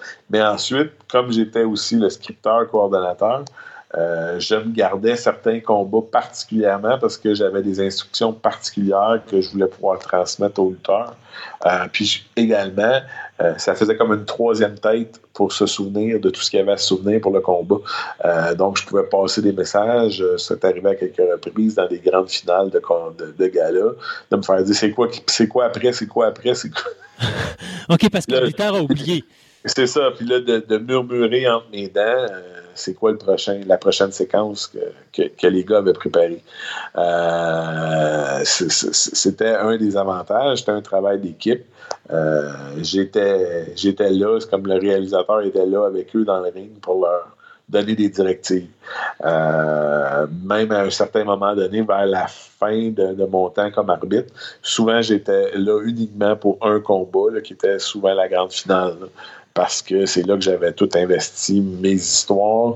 C'est sur cette histoire-là qu'on comptait pour attirer les gens. Donc, moi, j'y étais pour ça. Euh, et je vous dirais qu'aujourd'hui, au niveau indépendant, euh, un minimum de deux à trois arbitres, euh, c'est un bon chiffre parce que ça donne le temps à chacun des arbitres de préparer ses combats puis de faire une alternance pour éviter que le plus souvent possible, c'est pas toujours possible, mais que le plus souvent possible qu'il ait pas euh, les arbitres n'aient pas deux combats consécutifs là, pour comme ça être toujours prêt puis avoir les informations à jour parce que quand les, lutteurs préparent leur combat, souvent ça peut ça peut varier entre euh, 6h45 puis 8h30, il peut se passer bien des choses. Mhm. donc, l'arbitre peut se tenir au courant de ce qui se passe, euh, puis être dans, dans le game, comme on dit. Est-ce qu'il y a euh, besoin, l'arbitre n'a pas nécessairement besoin d'avoir un cardio extrêmement bien préparé comme un lutteur, mais il faut quand même qu'il ait une certaine endurance physique? Et voilà, euh, on, revient à ce que je racontais tantôt par rapport à quand j'étais toute seule. Il euh, faut être en forme, relativement en forme quand même. Euh, pas besoin d'être capable de lever des poids, mais ça prend un cardio. ça va demander, on va être essoufflé, on va avoir soif, on va perdre de l'eau. puis selon les lutteurs avec qui on est, on travaille plus fort que, d'autres fois. donc oui, il faut, avoir une certaine forme physique pour être capable de suivre. les mouvements, puis justement, être dans les jambes, puis être toujours bien positionné, puis tout ça, c'est des affaires qui sont très importantes. Est-ce que c'est plus exigeant d'être arbitre aujourd'hui qu'avant? Parce qu'écoute, je, je, te donne deux noms, puis je pense que tu vas sourire quand je vais les donner. Si on parle de Tim White ou de Dave Abner, c'était pas nécessairement des gars en bonne shape. Non, mais en même temps, c'est pas des gars à qui on demandait de faire 3, 4, 5 ce qu'on va par match, par soir, souvent c'était 1, 2. Euh, mais c'était pas des gars nécessairement out of shape pour ce qu'on lui demandait comme travail non plus. Mm-hmm. Euh, oui, on a, on a eu des arbitres plus dedans que d'autres, mais c'est pas vraiment ça. C'est vraiment d'être. C'est toujours une question de positionnement puis de message. Être capable de passer les messages aux lutteurs, aux, besoins, puis d'être positionné pour pas être dans, dans, dans les jambes ça demande, selon euh, son talent, plus ou moins de, choses. La même chose au niveau de la WWE, on va pas avoir d'exigences physiques comme. Euh, on va avoir beaucoup plus d'exigences physiques que les arbitres aujourd'hui sont en forme. C'est pas des gars qui sont arrivés là par accident, ils sont souvent d'anciens lutteurs. Euh, qui n'ont pas eu le, qui n'avaient pas le talent ou qui n'avaient pas le, quelque chose de spécial pour devenir lutteur. Euh, et euh, on va leur demander également, on prend, on choisira jamais quelqu'un de 6 pieds 8 pour être arbitre ou de 6 pieds 2. Ou, euh, même moi, j'étais un peu gros et grand pour être arbitre. mais des fois, au niveau indépendant, on est un petit peu. on prend le. Le, physique, c'est parce quand on en trouve un pas gros, pour faire la job d'arbitre, c'est parfait. Mm-hmm. Et on, on, aime mieux quelqu'un qui est bon que quelqu'un qui est pas gros. Ça, c'est sûr. Euh, fait que, tu sais, on a des trucs, là. Moi, souvent, là, j'étais toujours à moitié penché en position, pas accroupi, là, mais les genoux fléchis, euh, les, mains sur mes genoux pour tenter toujours de paraître le moins grand possible. Puis on a d'autres arbitres au Québec, dont Patrice Maltais, qui est un excellent arbitre, mais qui est beaucoup, qui est très grand pour euh, le rôle d'arbitre, qui va utiliser la même technique de, fléchir un peu pour paraître le moins grand possible, moins de position le plus possible pour pas. Parce que souvent, on a des lutteurs un petit peu plus petits euh, qu'on avait dans le temps euh, la lutte Grand Prix, mettons. Et à ce moment-là, c'est quoi? C'est parce que t'attires plus l'attention? Ben, t'attires l'attention, puis le visuel peut faire décrocher l'amateur de lutte. Là. Ah mon Dieu, l'arbitre est comme trois pouces plus grand que les lutteurs. Euh, puis les épaules plus larges. ça n'a pas de cohérence quand il se fait ramasser dans le coin. Ben oui, il y a ça. Puis c'est mental la lutte, c'est souvent mental. on se laisse emporter par le spectacle, mais des fois, ça peut prendre pas grand-chose, puis on décroche. Si on décroche, ben là, c'est dur de raccrocher pour les lutteurs ou même le combat suivant de raccrocher parce que quand l'assistance décroche, l'assistance décroche. Euh, ça, tu sais, des fois, on voit un lutteur, euh, pas un, lutteur, mais un arbitre qui va faire une série de quatre ou cinq tombées euh, parce que les lutteurs font du 1-2, ils se dégagent, 1-2, ils dégagent, 1-2, ils dégagent. On a-tu main à la... Euh, est-ce qu'on a mal à la main à force de frapper sur le, ring? En fait, sur le ring, non. ça arrive plus quand il y a des combats, les, les chutes comptent partout dans l'édifice, puis que là, il faut taper sur le terrazzo ou sur un bâtiment ou un morceau de bois directement. Là, c'est un petit faut mieux contrôler notre, mouvement. Sur le ring, non. En fait, une séquence comme ça, où c'est un, deux dégagements, un, deux dégagements, là, c'est là que le cardio rentre en ligne de compte parce que euh, on va nous faire travailler un petit peu plus fort. Lève, recouche, lève, recouche, déplace, euh, pivot, euh, et ça va se faire en quelques secondes. C'est là qu'on nous fait travailler un petit peu plus fort. mais c'est c'est pas. Euh, c'est jamais bien ben dramatique. Euh, en fait, l'arbitre joue plusieurs rôles à ce niveau-là, euh, autant pour lui que pour les lutteurs. C'est-à-dire qu'un bon arbitre, en arrivant dans le ring, fait le tour du ring. Il visualise partout dans le ring s'il y a des déchets, des détritus, un morceau de quoi que ce soit dans le ring. Son travail, c'est de le faire disparaître le plus rapidement possible. vérifier la tension des câbles, vérifier les coins pour découvrir des faiblesses euh, où euh, souvent il y a des, lutteurs qui utilisent de l'huile pour bébé ou des choses comme ça et là les câbles vont être glissants. Euh, donc on va essuyer les câbles pour pas que les câbles soient glissants pour le prochain combat. On va enlever le petit papier ou quand il y a des combats un petit peu plus olé olé, un morceau de bois ou morceaux de vitre ou euh, ce genre de trucs-là. Et, bon, ça, ça peut arriver à un arbitre. Justement, il reste quelque chose qu'on n'a pas vu ou quelque chose est lancé, puis on va taper ou on va glisser en faisant notre, notre tombée, puis on va accrocher quelque chose, puis on va se faire mal. Euh, c'est des choses qui, peuvent arriver. Mais ça fait partie du travail d'un arbitre d'assurer que la scène, le ring, est complètement sécuritaire pour euh, les lutteurs. C'est ça a l'air simple, un peu comme, euh, comme chose, puis un peu anodin. Mais euh, ils ne font pas juste toucher les coins du ring pour le fun. Euh, ils font ça parce que c'est important. D'ailleurs, à la WWE, les arbitres sont aussi l'équipe qui monte le ring. Ils connaissent la scène. ça fait partie de leur travail de monter le, le ring. Parce que, justement, ils doivent connaître leur scène, puis ils doivent s'assurer que la scène est sécuritaire. Je me souviens, moi, d'avoir fait un gala euh, à Ottawa. Puis, euh, il y avait Nicolas Volkov, Jimmy Snuka sur le show, il y avait Wendy Richter. Et la première question que ces gens-là ont demandé, c'est qui a monté le ring et est-ce que le ring est sécuritaire? Hein? Fait que, bon, à cette époque-là, c'était mon équipe à moi qui avait fait ça, puis c'était notre ring à nous. Donc, euh, on leur a expliqué que c'était un vieux ring, qu'il était, les câbles étaient neufs, que ça c'était sécuritaire, que c'est nous autres qui l'avaient monté, que c'était notre ring régulier, puis qu'il n'y avait aucun danger euh, avec ce ring-là. Puis pour eux autres, quand ils connaissent pas euh, dans quoi ils s'embarquent, c'est important.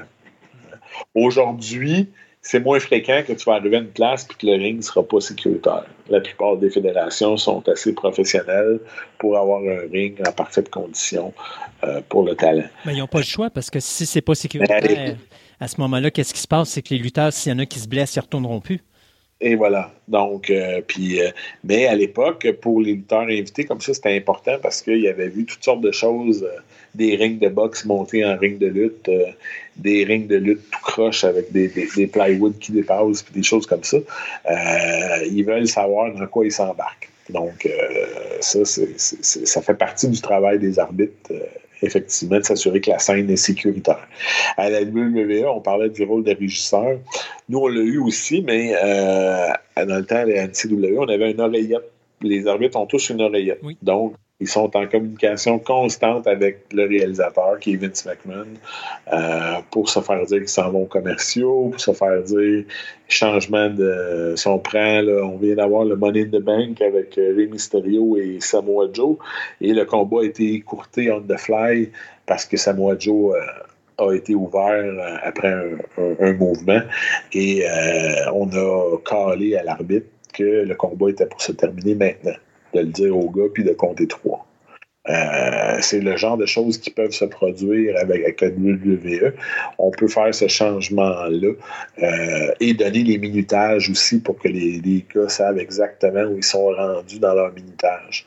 Parce que quand on a un produit télé, c'est très, très important. On ne peut pas dépasser. Euh, pas dépasser beaucoup sans être obligé de faire des coupures ailleurs. Parlez de ça à la WCW dans leur fameux pay-per-view où ils n'avaient pas calculé le temps comme il faut puis que leur euh, main event avait été coupé avant la fin de la programmation.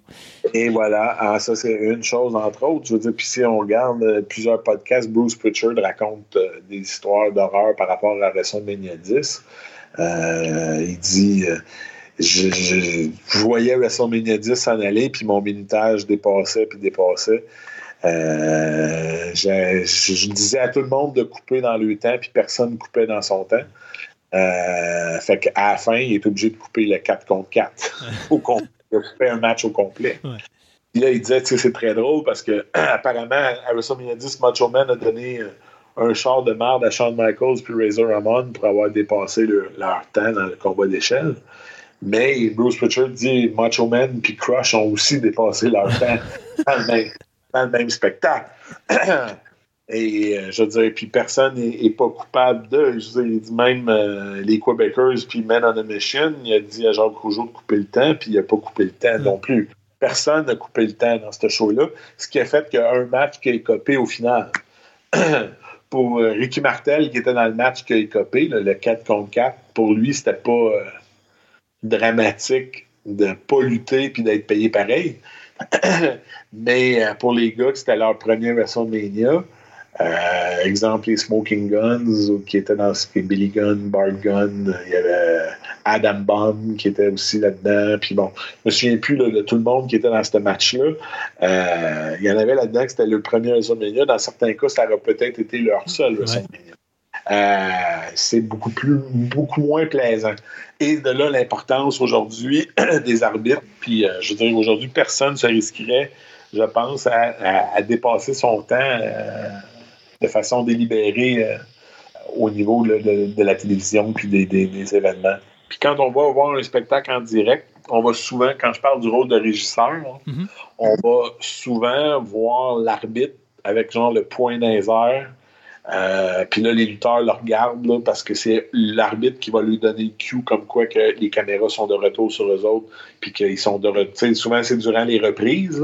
On va nous montrer la reprise, la fin du combat, ou on va nous dire d'autres choses. Puis là, on va revenir sur le lutteur. Puis c'est là, on va y faire signe, oui, OK, là, c'est toi qui es on. Fait que là, le gars va relever sa ceinture dans les airs, ou va regarder la caméra, ou etc. Il attend le cue de l'arbitre comme un régisseur le ferait à la télé. Euh. Ce qui doit quand même être drôle lorsque toi, tu es un téléspectateur dans, puis regarder ça. Donc, quand on l'écoute à la ben, télévision, on ne voit pas ça. Voir, un enregistrement d'une émission de télé, euh, que ce soit, les gens vont voir les enregistrements de style sitcom, on va voir les caméramans, on va voir les régisseurs, on va voir comment ils vont déplacer, puis faire les différentes scènes, puis etc. C'est un peu la même chose. Tantôt, on parlait de sécurité. Euh, la chose la plus importante, euh, je pense, c'est un arbitre, dis-moi si je me trompe, a le droit d'arrêter un combat, même s'il n'est pas supposé le faire, s'il voit qu'il y a un lutteur qui est gravement blessé. À la WWE, euh, ils, ont, des règles très strictes à ce niveau-là. on va avoir le signe X qui indique que c'est une véritable blessure et que le combat doit. On a besoin d'aide médicale au ringside. on demande aux arbitres de compter puis de réagir pareil comme si euh, c'était. Euh, ça faisait partie du match. Ça faisait partie du match. Donc, si les gens ne se relèvent pas ou se décollent pas, de faire comme si le match était pour le vrai, puis même si c'est pas la finition, ben ça sera la finition, pour pas que ça ait l'air fou, si on veut. Euh, mais on a aussi quelqu'un dans l'oreille qui peut caler les, choses aux besoins. Donc, tu sais, il y, a une certaine latitude là. Mais tu verras jamais la WWE quelqu'un arrêter de compter après deux puis rester suspendu dans les airs à, plusieurs secondes en sachant pas quoi faire parce que c'est pas la finition. On a vu récemment quelque chose d'assez tragique qui est arrivé à Londres. Le lutteur Silver King euh, luttait contre Juventud Guerrera et euh, a fait une crise cardiaque dans l'arène. Et euh, l'arbitre a arrêté de compter à deux euh, et est resté plusieurs secondes suspendu alors que le pauvre homme euh, ne bougeait plus. Euh, je vous dirais que Juventud Guerrera non plus n'a pas allumé trop trop rapidement parce que les images, on, voit que le gars, le monsieur, il tombe comme une poche de patate, puis après ça, quand il essaie de le rouler pour le piner, il est aussi mou, mou, mou, mou, mou. Quelqu'un qui est dans cet état-là en 2019, selon moi, et puis là, et donc il faut arrêter le combat. C'est plus une question de finir le combat. C'est pas même pas une jambe cassée. on a un arbitre à NXT qui a terminé le combat avec une jambe cassée il n'y a pas longtemps. Une jambe cassée, c'est une jambe cassée. Quelqu'un qui est inconscient dans le ring. Il y, a, il y, a, une urgence, il y a des minutes, des secondes qui sont précieuses pour peut-être lui sauver la vie. Moi, je me rappelle, euh, c'était, au, pense au Mexique, euh, à l'époque, euh, Rey Mysterio avait dit qu'il prenait sa retraite, mais il, avait, il était sorti de sa retraite pour un match. Et c'est dans ce match-là, justement, qu'il y avait quelqu'un qui s'était tué en tombant, justement, les carotides sur la deuxième corde lorsqu'il faisait ah. son 619. Mm-hmm. Mais c'est, pas le, mouvement comme tel qui a été la cause. On, on, on, s'attend que Perro Aguayo Junior potentiellement avait un problème à la colonne vertébrale du type euh, que, qui a mis fin à la carrière de Edge ou qui a mis fin à la carrière de, Stone Cold Steve Austin, une sténose de la colonne vertébrale. Mm-hmm. Et soit diagnostiqué ou pas diagnostiqué. Et euh, ça, ça c'est ce qui a causé son décès par, euh, pur accident. Euh, il était déjà mal en point avant même de tomber euh, sur la corde pour le 619. Euh, c'est vraiment. Il l'explique quand pour Stone Cold puis pour Edge, c'est des retraites forcées parce que n'importe il, peut, il pourrait prendre 100 bumps consécutives puis avoir aucun problème, puis il pourrait prendre une bombe de plus, puis ça pourrait être la fin. Il n'y a comme pas de façon de dire celle-là est correcte, celle-là n'est pas correcte. C'est quasiment jouer à la roulette russe. Mais je me rappellerai la réaction de l'arbitre qui était dans le ring. Puis je pense, je pense que c'est Rey Mysterio qui a été le premier à comme se dire il y a quelque chose de pas correct. Mais l'arbitre, lui, il a, ça, il a jamais Ah. arrêté le combat. Au Mexique, c'est un petit peu un petit peu plus compliqué. comme C'est pour ça que les règles à l'UEF sont très, très sévères à ce niveau-là. Puis je pense que c'est normal qu'en 2019, on, on- on soit rendu à ce stade-là que pas grave si le combat finit pas comme il était prévu. On n'est plus dans les années 70. faut qu'on ait, plus loin que ça. là. Mais de toute façon, c'est un show à l'origine. Donc, je me dis, quand tu es rendu à risquer la vie de quelqu'un pour un show, je pense que c'est un petit peu trop. Ben voilà, on est, on est, on est là. là. Tu sais, je pense qu'il faut, faut, faut, faut voir plus loin. Il faut essayer de faut voir plus loin. faut euh, plusieurs arbitres. euh, Il y a des fédérations, euh, entre autres Major League Wrestling aux États-Unis. Euh, les arbitres vont devoir suivre un cours de premiers soins puis de réanimation euh, pour avoir quelqu'un qui sait quoi faire euh, le plus proche possible de l'action s'il arrive un quelconque accident. Je trouve que c'est une très belle mesure que la fédération prend. Je ne sais pas au niveau de la WWE si c'est nécessaire, mais comme dans la, tous leurs événements, ils ont une équipe spécialiste là sur place. C'est ce qui a sauvé d'ailleurs à Montréal la vie de Jerry Lawler quand il a fait sa crise cardiaque. Qu'il y avait des ambulanciers puis des gens spécialisés là-dedans qui étaient là puis qui ont pu le réanimer puis le sauver. euh, puis il était à quelques minutes d'un hô- hôpital spécialisé dans le domaine. Euh, il y a beaucoup de choses aux États-Unis euh, que Jerry Lawler fait ou ce qu'il serait mort si ça lui serait arrivé à ce moment-là. Donc, c'est, je pense que pour les, les- les spectacles indépendants, c'est une mesure qui serait intéressante à prendre de- d'essayer d'avoir les arbitres qui apprennent à faire les, les cours de réanimation. Euh, je pense que ce serait pas une, ce serait pas un luxe pour euh, les arbitres d'avoir leur carte euh, pour pouvoir faire euh, les premiers soins aux besoins. là. Bertrand, merci encore une fois d'avoir démystifié l'univers de l'arbitrage dans la lutte professionnelle. OK? Et puis, on se dit à une prochaine. Ben, une prochaine, on va sûrement trouver plein d'autres sujets. Ce serait peut-être le fun d'avoir un sujet plus euh, présent et moins général là, euh, pour euh, faire le changement la prochaine fois. Oh, inquiète-toi pas, je suis sûr que tu vas nous trouver de quoi de super intéressant. Fait qu'on dit à la prochaine, Bertrand. À la prochaine, Bye bye. si Dieu le veut. Si Dieu le veut.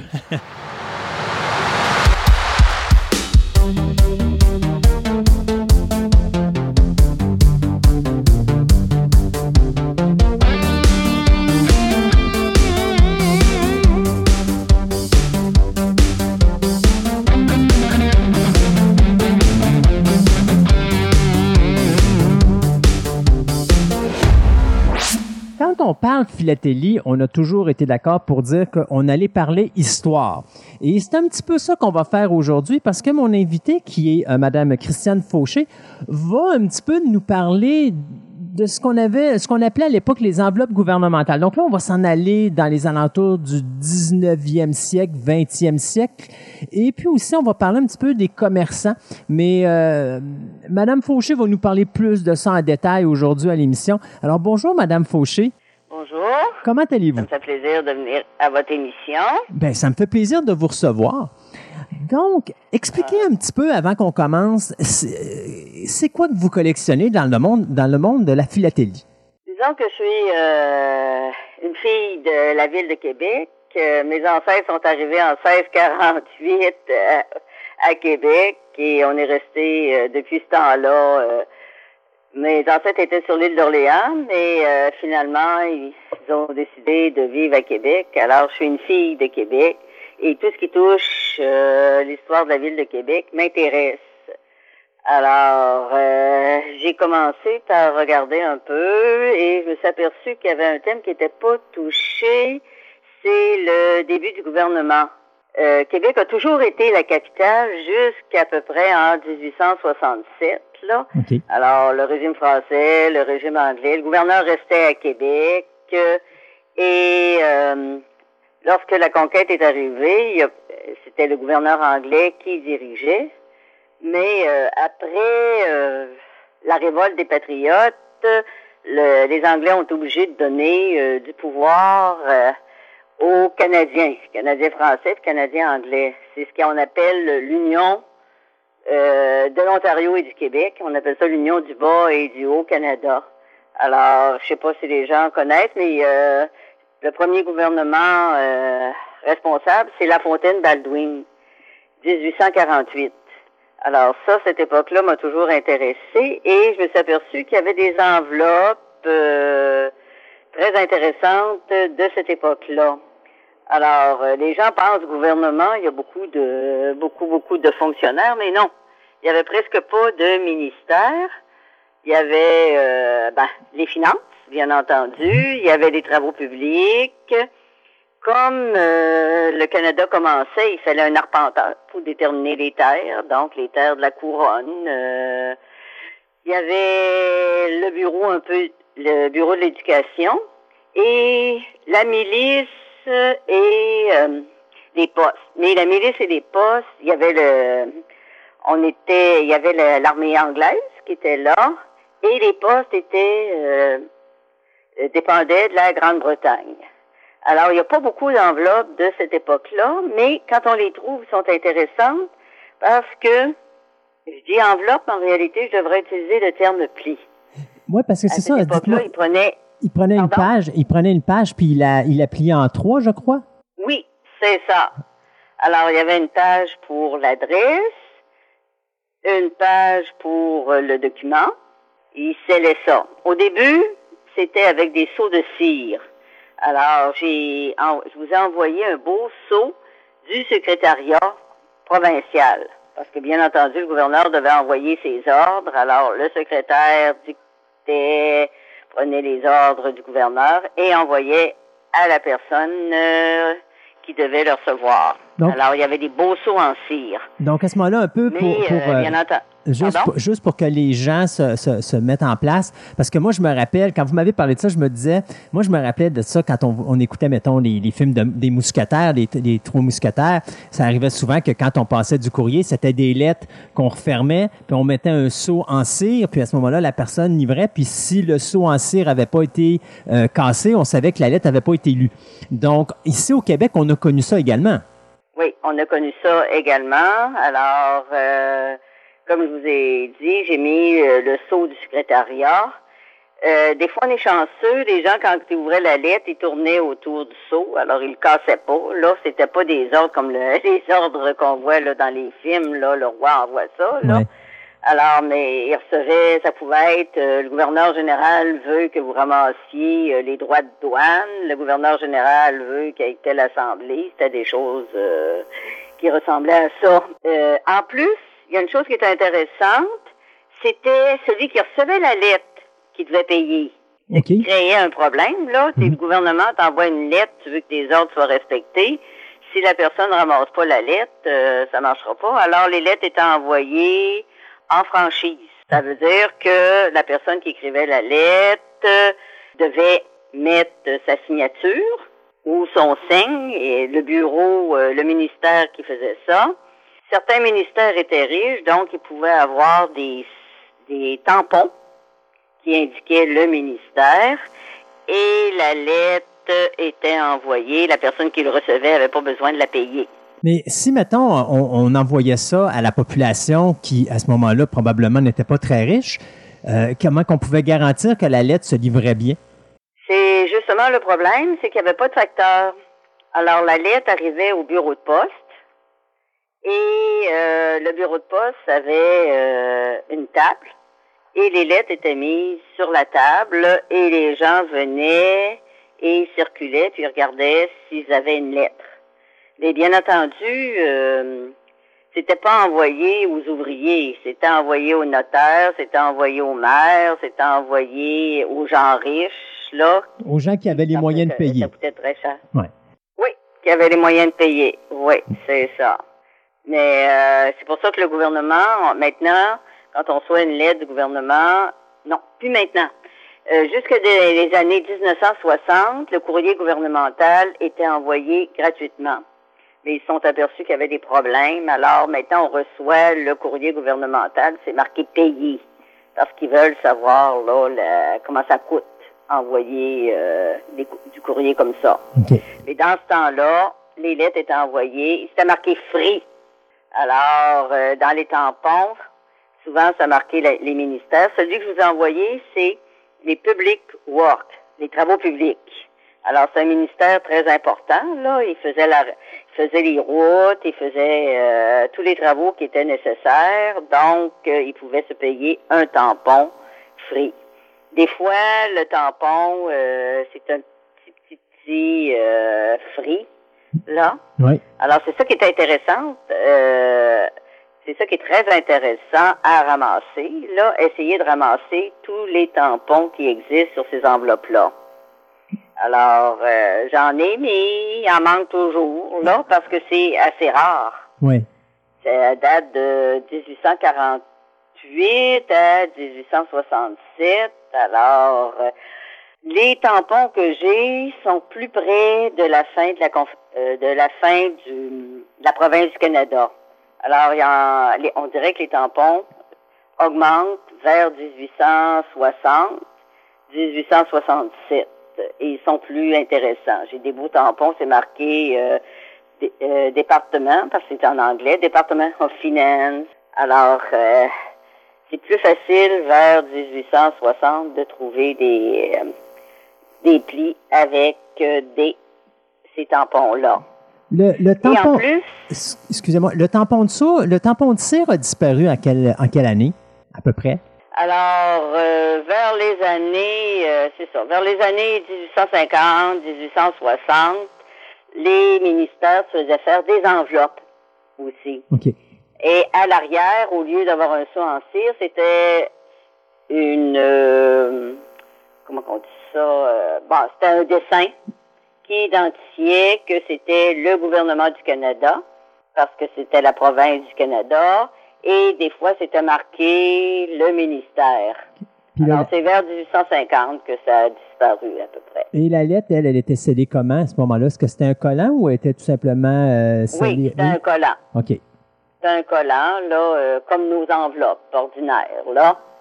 Je sais pas quelle sorte de colle, je me suis jamais posé la question, là, mais euh, Pro- probablement plus nocive qu'aujourd'hui. peut-être, oui. Alors, euh, si les gens sont intéressés, ils peuvent aller voir là l'enveloppe du Public Work, puis euh, le devant, puis le derrière, là, comment ça marchait. Ça, je vais, je vais mettre ça sur la page euh, Facebook. ça a continué après la Confédération, ce type d'enveloppe-là. Alors, c'était plus les plis, donc la feuille de papier pliée, c'était une enveloppe dans laquelle on mettait le document officiel. C'est dommage, parce qu'au moment où on utilise les enveloppes, on n'a plus le document officiel. C'est-à-dire que le pli, lui, pouvait se conserver en entier, tandis que quand je collectionne, je trouve l'enveloppe, mais je ne sais pas la raison pour laquelle cette enveloppe-là a été envoyée. C'est-à-dire qu'à l'époque, euh, mais si les gens brisaient pas le son, on avait des chances de retrouver la lettre originale à l'intérieur, mais maintenant qu'on était capable de défaire le seau et de garder l'enveloppe à part, vous avez plus le contenu de l'enveloppe en question, c'est ça? pas tout à fait. C'est que dans le pli, la feuille est entière. Elle est pliée. OK. Alors, même s'il brisait le seau, quand on l'ouvrait, le texte était là. Ouais. Si vous regardez le pli que je vous ai envoyé, celui de 1844, là, qui est envoyé au maire de Québec, vous avez le document en entier. Tandis que quand on a l'enveloppe, l'enveloppe des travaux publics, malheureusement, le document officiel n'est pas à l'intérieur. Parce que ça, c'était une enveloppe qu'on pouvait, ben, c'était plutôt un document qu'on pouvait enlever de l'enveloppe.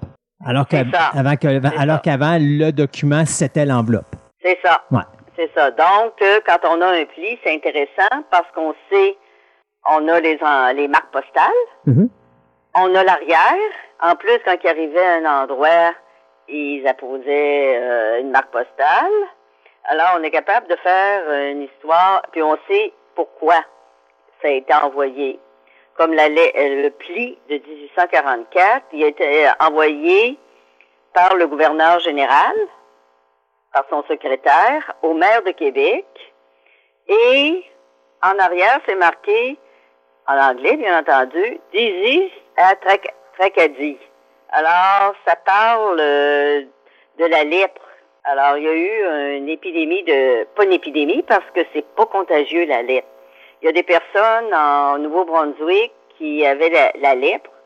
Puis là, ils avertissaient le maire de Québec que, que c'était pas contagieux. Donc, euh, tout ce qu'il allait faire, c'est d'ouvrir, on appelle ça un lazaret, un endroit où ils allaient garder les lépreux.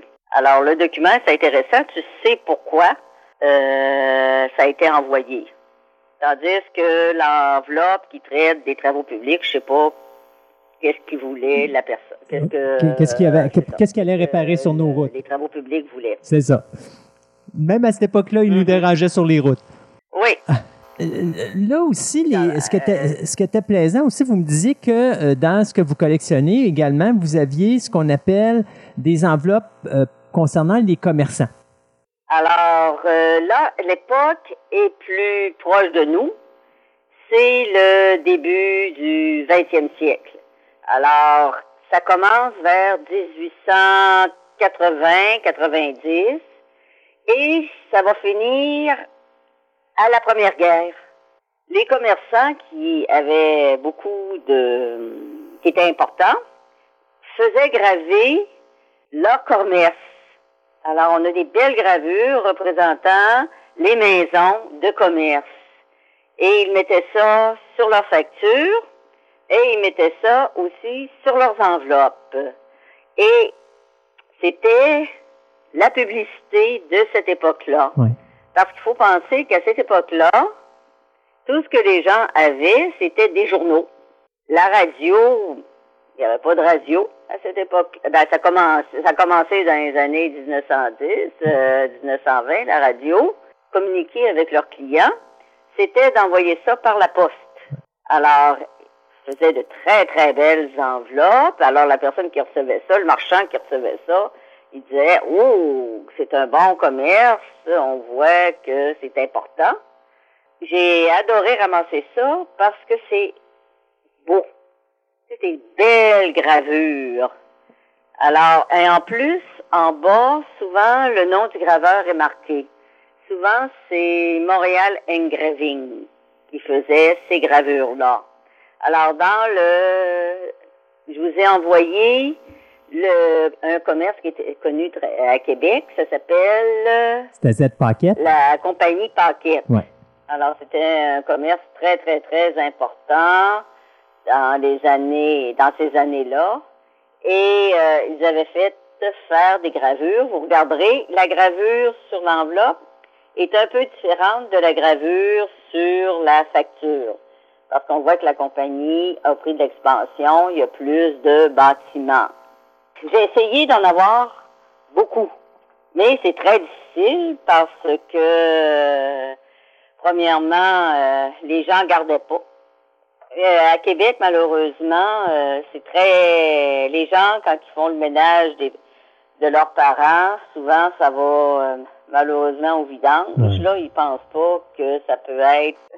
Ça peut être important au niveau historique, oui, c'est ça. Puis aussi important au niveau historique, parce que veut, veut pas, on voit quand même une reproduction de la ville de Québec. Comme là, j'ai devant moi l'enveloppe que vous m'avez envoyée de 1896 de Aubé Dupuis. Puis on voit quand même le vieux port là, à Québec. Donc, c'est totalement différent d'aujourd'hui. Ben oui, si euh, les gens de Québec écoutent, ils vont voir la gravure, puis après, ils se rendent là, puis ils s'aperçoivent là, que maintenant, là, c'est la traverse de Lévis, il n'y a pas de il y a pas de navire là aussi. C'est ça, c'est l'histoire de Québec. On a sorti un livre sur ça. Sur euh, les plus belles euh, enveloppes qu'on avait de la ville de Québec. Alors, tous les vieux commerces se retrouvent. Il reste plus beaucoup de ces vieux commerces-là. Il reste Brunette, là.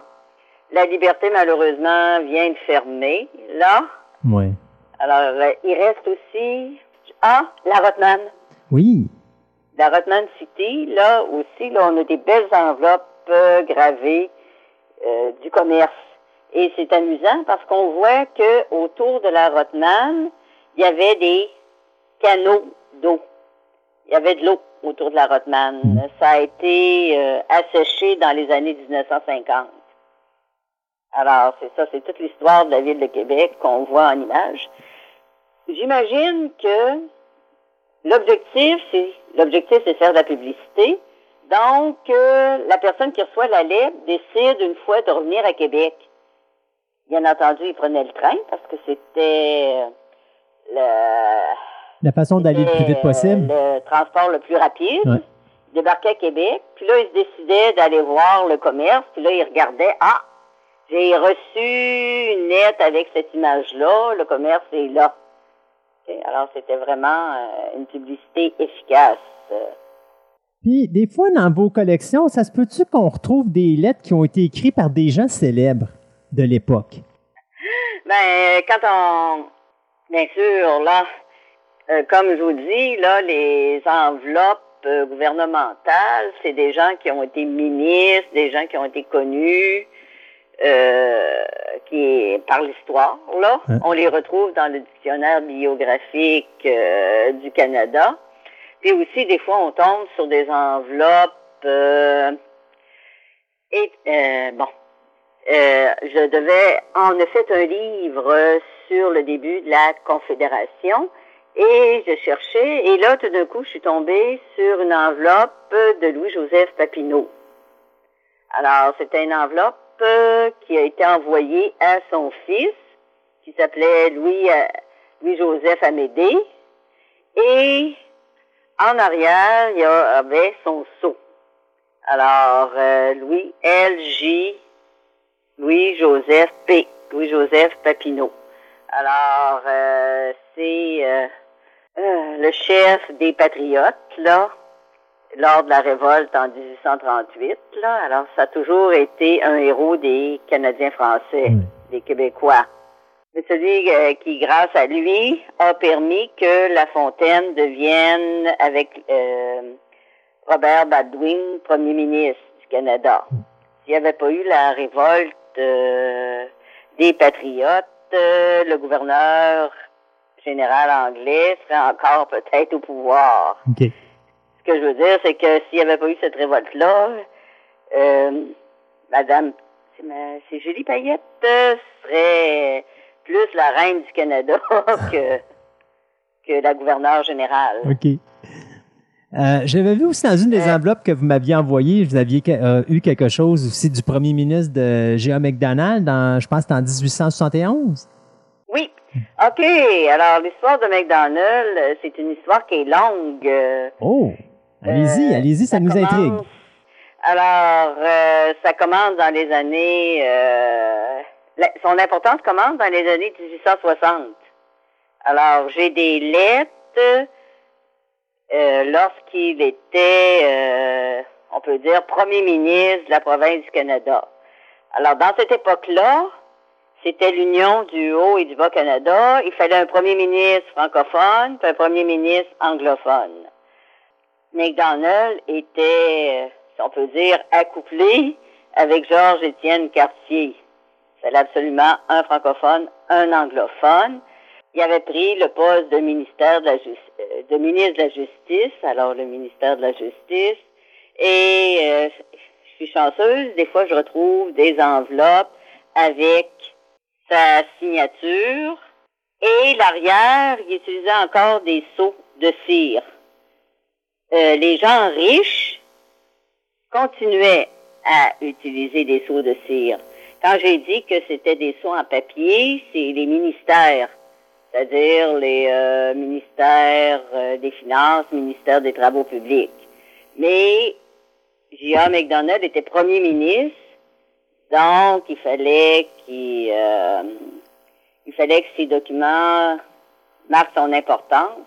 Alors, quand il écrivait une lettre, on le mettait dans une enveloppe et l'enveloppe était à l'arrière étampée du sceau. J-A-M. John Alexander McDonald. Pour les gens qui aiment... Euh, je dois dire qu'il a été longtemps hein, euh, premier ministre. Hmm. Donc, euh, ça a commencé dans les années 1860 et euh, il est mort dans les années 1890. Euh, alors, pendant 40 ans, il a été le premier ministre du Canada. Si les gens veulent en savoir un petit peu plus sur l'univers des enveloppes gouvernementales ou encore, parce que là, moi, sur la page Facebook, je vais mettre les belles photos que vous m'avez envoyées pour que les gens puissent voir les images. Donc, si les gens veulent voir un petit peu de quoi qu'on parle depuis le début de la chronique, ils ont juste à aller sur la page Facebook de fantastica-radioweb.com, puis à ce moment-là, vous allez avoir accès à ces images-là. Euh, vous me disiez tantôt que vous aviez écrit des livres. Pouvez-vous nous parler un petit peu de ces livres-là? Ce qui arrive, c'est que les philatélistes euh, sont fiers de leur collection. Et euh, plusieurs fois par année, selon les euh, organismes, comme moi, mon organisme, c'est la Société d'histoire postale du Québec. Et on a un site, là, la personne qui veut aller voir ça, c'est shpq.org, là, www.s hpq.org, là, on organise des réunions, des expositions qu'on appelle. Alors, on fait venir des marchands d'un peu partout dans le Canada, même des États-Unis, et on exhibe nos, euh, nos collections. C'est-à-dire qu'on prend des points importants de nos collections, puis euh, on les euh, met en compétition.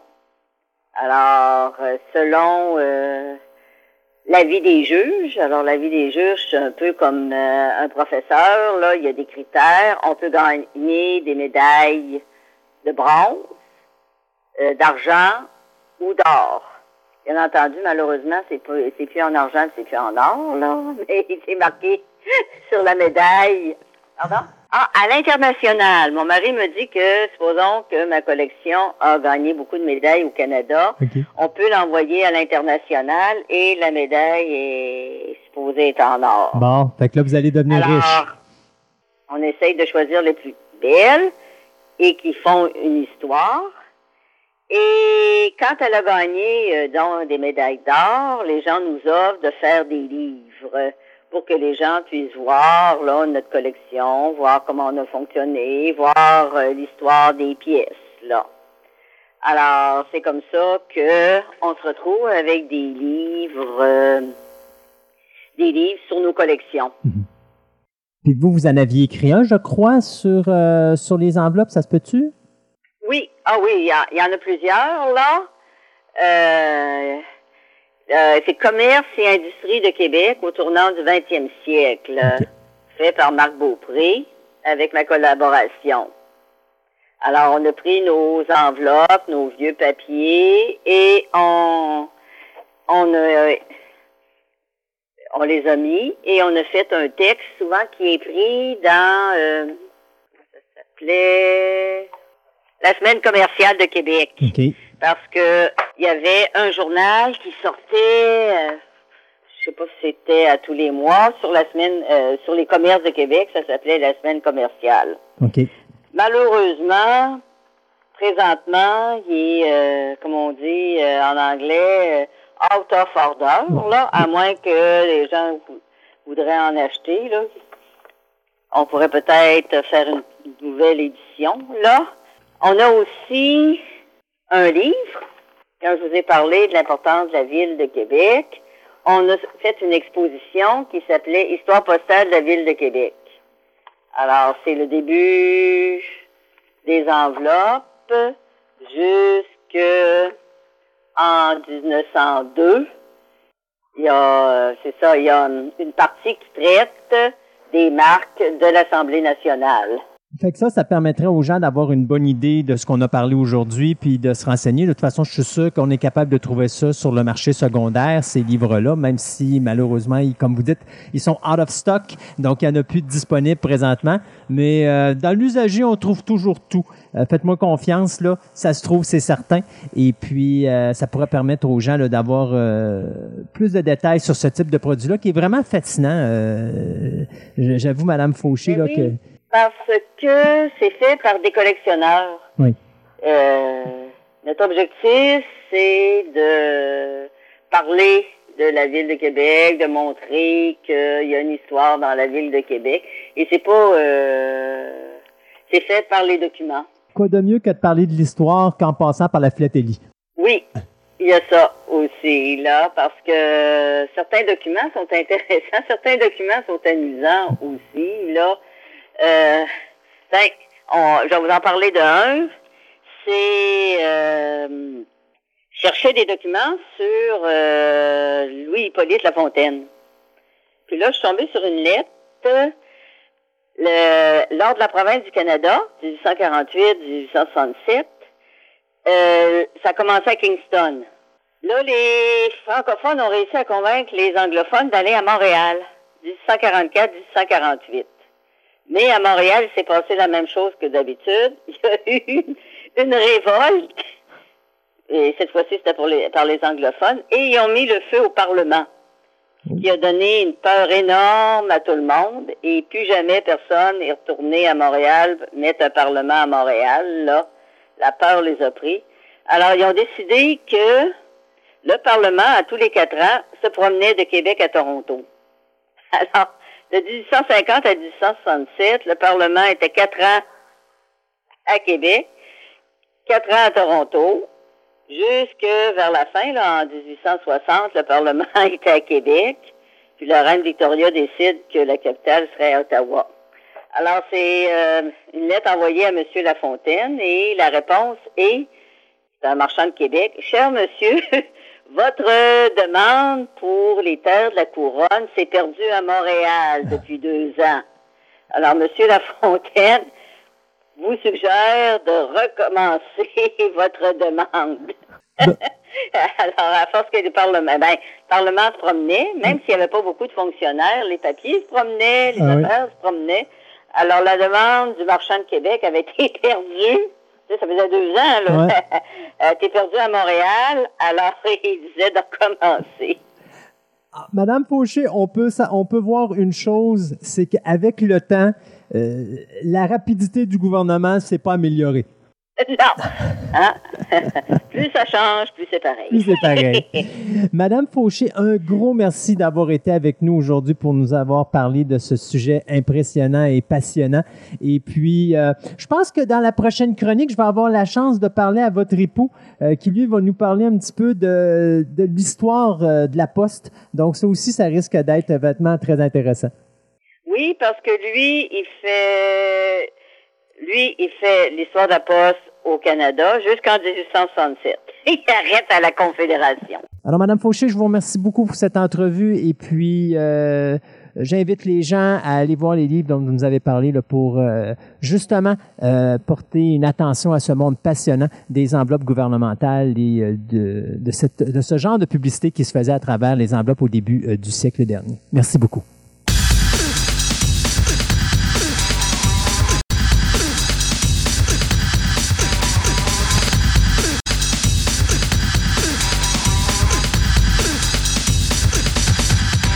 Segment de la table ronde vous est présenté par PCLogic.ca.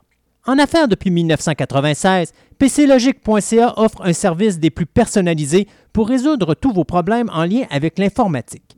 Dotés de connaissances toujours à la fine pointe, leurs experts sauront vous offrir des solutions adéquates et efficaces avec les meilleurs produits correspondant à vos besoins.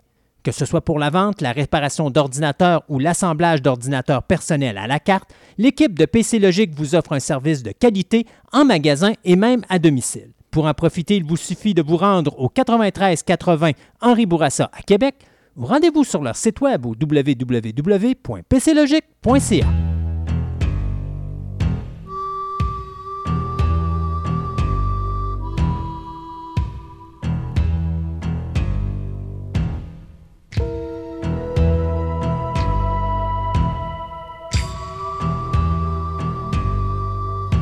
HBO Max était toute fière d'annoncer qu'à la fin du mois de janvier, ils avaient atteint le cap du 41 millions d'auditeurs ou d'abonnés euh, à leur poste. Il faut se rappeler que lorsqu'on a fini l'année 2020, HBO Max n'avait que 12 millions d'abonnés avant la diffusion d'un film qui s'intitule Wonder Woman 84.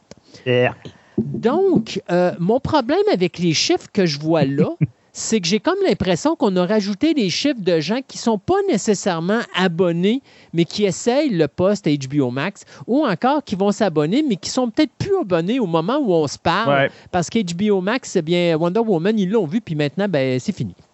Donc, euh, je pense que du côté d'HBO Max, l'importance de mettre les films ou la grille de films de 2021 qui devaient sortir au cinéma sur les ondes d'HBO Max est probablement la seule façon pour eux d'aller chercher cet auditoire-là. Le problème qu'il y a, c'est que ça ne peut pas créer une stabilité parce qu'à chaque fois qu'un film va sortir, donc le prochain gros canon va être en mars avec Kong versus Godzilla, euh, euh, je m'attends qu'au mois de mars, il y ait un boom pour les gens qui vont écouter le film, puis qu'après ça, ça va cracher par la suite parce que Ben là, oui. il n'y aura pas d'autres films. Donc, euh, jusqu'à ce qu'on ait d'autres productions qui sortent, ça va toujours jouer au yo-yo. Et c'est pas comme ça que tu vas te créer une stabilité.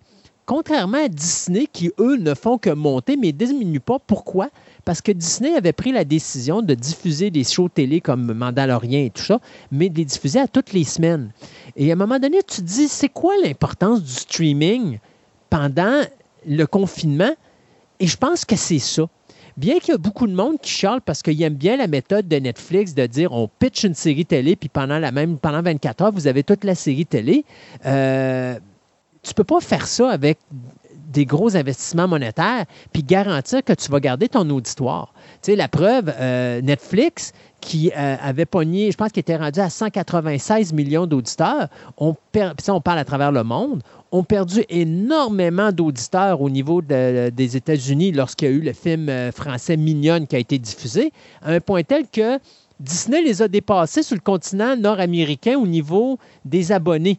Pourquoi? Parce que justement, Disney offre de quoi qui est stable. Donc, les abonnements ne diminuent pas du côté de Disney. Ils continuent à monter, mais du côté de Netflix, au niveau nord-américain, ça a diminué un petit peu. Mais là, Mm. on va chercher au niveau international. Et ça, ben, au niveau international, pourquoi? Parce qu'on fait, vous remarquerez du côté de Netflix, de plus en plus de séries internationales. Et là, ben, c'est juste une question de temps avant que Netflix vire son chapeau de bord et fasse exactement ce que, Mar- ce que euh, Disney font, c'est-à-dire de diffuser les séries télé à toutes les semaines. Euh, ça s'en vient. Ils l'ont annoncé qu'elle allait le faire de toute façon.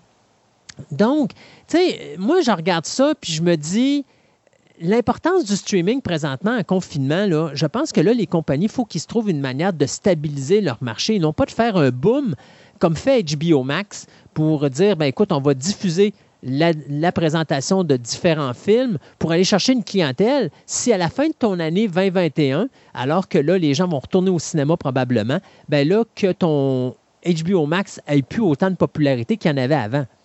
Et ça, je pense que c'est important. Tu as d'autres postes qui vont créer une stabilité présentement d'une autre manière. Pour ceux qui ne le savent pas, le WWE Network va cesser d'exister sous peu. Pourquoi? Parce qu'ils ont signé avec Peacock, qui est le euh, streaming channel de Universal Pictures. Mhm. Et maintenant, le WWE Network va faire partie du poste de streaming Peacock. Donc, Peacock vient de se créer une stabilité là au niveau des abonnés. On parle quand même de 1,6 million de personnes euh, sur le continent nord-américain qui payent euh, un abonnement à la WWE Network, ce qui est quand même pour un poste spécialisé de sport, quand même beaucoup. Donc, de voir que là, où est-ce que vous présentez juste de la lutte à l'année longue, vous avez 1,6 million de personnes qui sont abonnées là, ben, ça donne ça comme base à, au WWE Network, euh, pas au WWE Network, pardon, mais à Peacock, qui, elle, va pouvoir dire, je peux garder cet auditoire-là, il ne va jamais partir. Donc, ça, c'est des choses que je pense qui sont importantes en cette période de streaming, d'aller chercher cette stabilité-là. Euh, Netflix, tu vois, eux autres, ben, c'est ça, comme je te disais, ils viennent de dépasser le 2 millions euh, il vient de dépasser le 200 millions d'auditeurs à travers le monde entier. Donc, ça aussi, c'est important pour eux autres. Mais il faut comprendre qu'il y en avait 193. Euh, je pense que c'est en octobre. Donc, ils ont juste gagné 7 millions de plus d'auditeurs à travers toute la batch de monde. Fait qu'on voit vraiment plus que le marché présentement va plus du côté de la stabilité je pense que c'est là qu'est le secret. Autre chose avec Netflix, ils font présentement un move que je ne suis pas tellement d'accord, mais ça amène quand même des batchs de gros noms chez eux. C'est qu'ils vont acheter à différents types de compagnies différentes comme Warner, Disney, 20th Century Studios et ainsi de suite. Des films que les compagnies vont pas nécessairement euh, sortir au cinéma ou qui vont pas nécessairement sortir en streaming parce que les cotes ou les, je pourrais dire, les prévisionnements ont été très mauvais. Mais finalement, on va décider de vendre ça pour des montants qui vont au moins couvrir les frais que ça va coûter, puis les cotes qu'on devait donner aux acteurs et tout ça. Puis là, Netflix va les diffuser sur leur poste. Oui, ça va donner des gros comédiens sur leur poste de streaming, mais la qualité des films, moi, je pense que Netflix, présentement, la qualité va en descendant. À date, là, des bons films chez Netflix, où vraiment, c'est des films que tu dis. Pas plus rare. Oui, il n'y en a pas beaucoup, mais on présente beaucoup de films avec des gros budgets, avec des gros noms, mais je ne suis pas certain que ça soit des bonnes décisions. Si à long terme, un poste comme Disney, eux autres, je ne me rappelle plus c'est quoi le film, mais il y avait un film où est-ce qu'il y avait des gros noms, où est-ce que les prévisionnements ont été très mauvais. Puis on a tout simplement décidé d'abandonner, de prendre les pertes. Et là, Netflix s'est dit, ben, on va te le payer, on va te donner un gros montant d'argent pour ça. Puis Disney Plus a ramassé le cash. Puis a dit, prends ce film-là.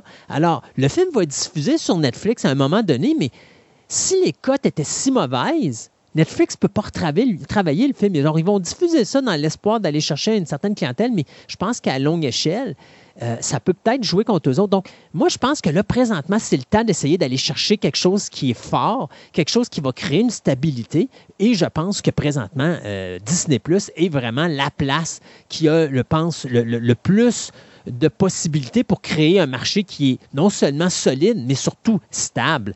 Et ça, c'est important, surtout à côté de Netflix et HBO Max, comme lui, eux autres, ils ont l'air d'aller nulle part. C'est, en tout cas, j'ai, hâte de voir, là, c'est sûr, c'est une bulle, là. C'est la bulle du COVID, là. Mais moi, ce que j'ai hâte de voir, c'est la long terme. je ne peux pas assumer que tout le monde va être capable de payer des 80-100$ par année pour avoir, ben, je vais payer 80-100$ pour avoir les films de Disney, 80-100$ pour avoir les films de HBO et compagnie, 80-100$ pour payer, le, je sais pas, avoir des Paramount. Là, là tu payes par compagnie qui font des films. Ah, Mais tu sais, ce système-là, ça ne fonctionnera pas. Tu sais que présentement, les Américains ont passé de 36 par mois pour le streaming à 48 par mois pour le streaming.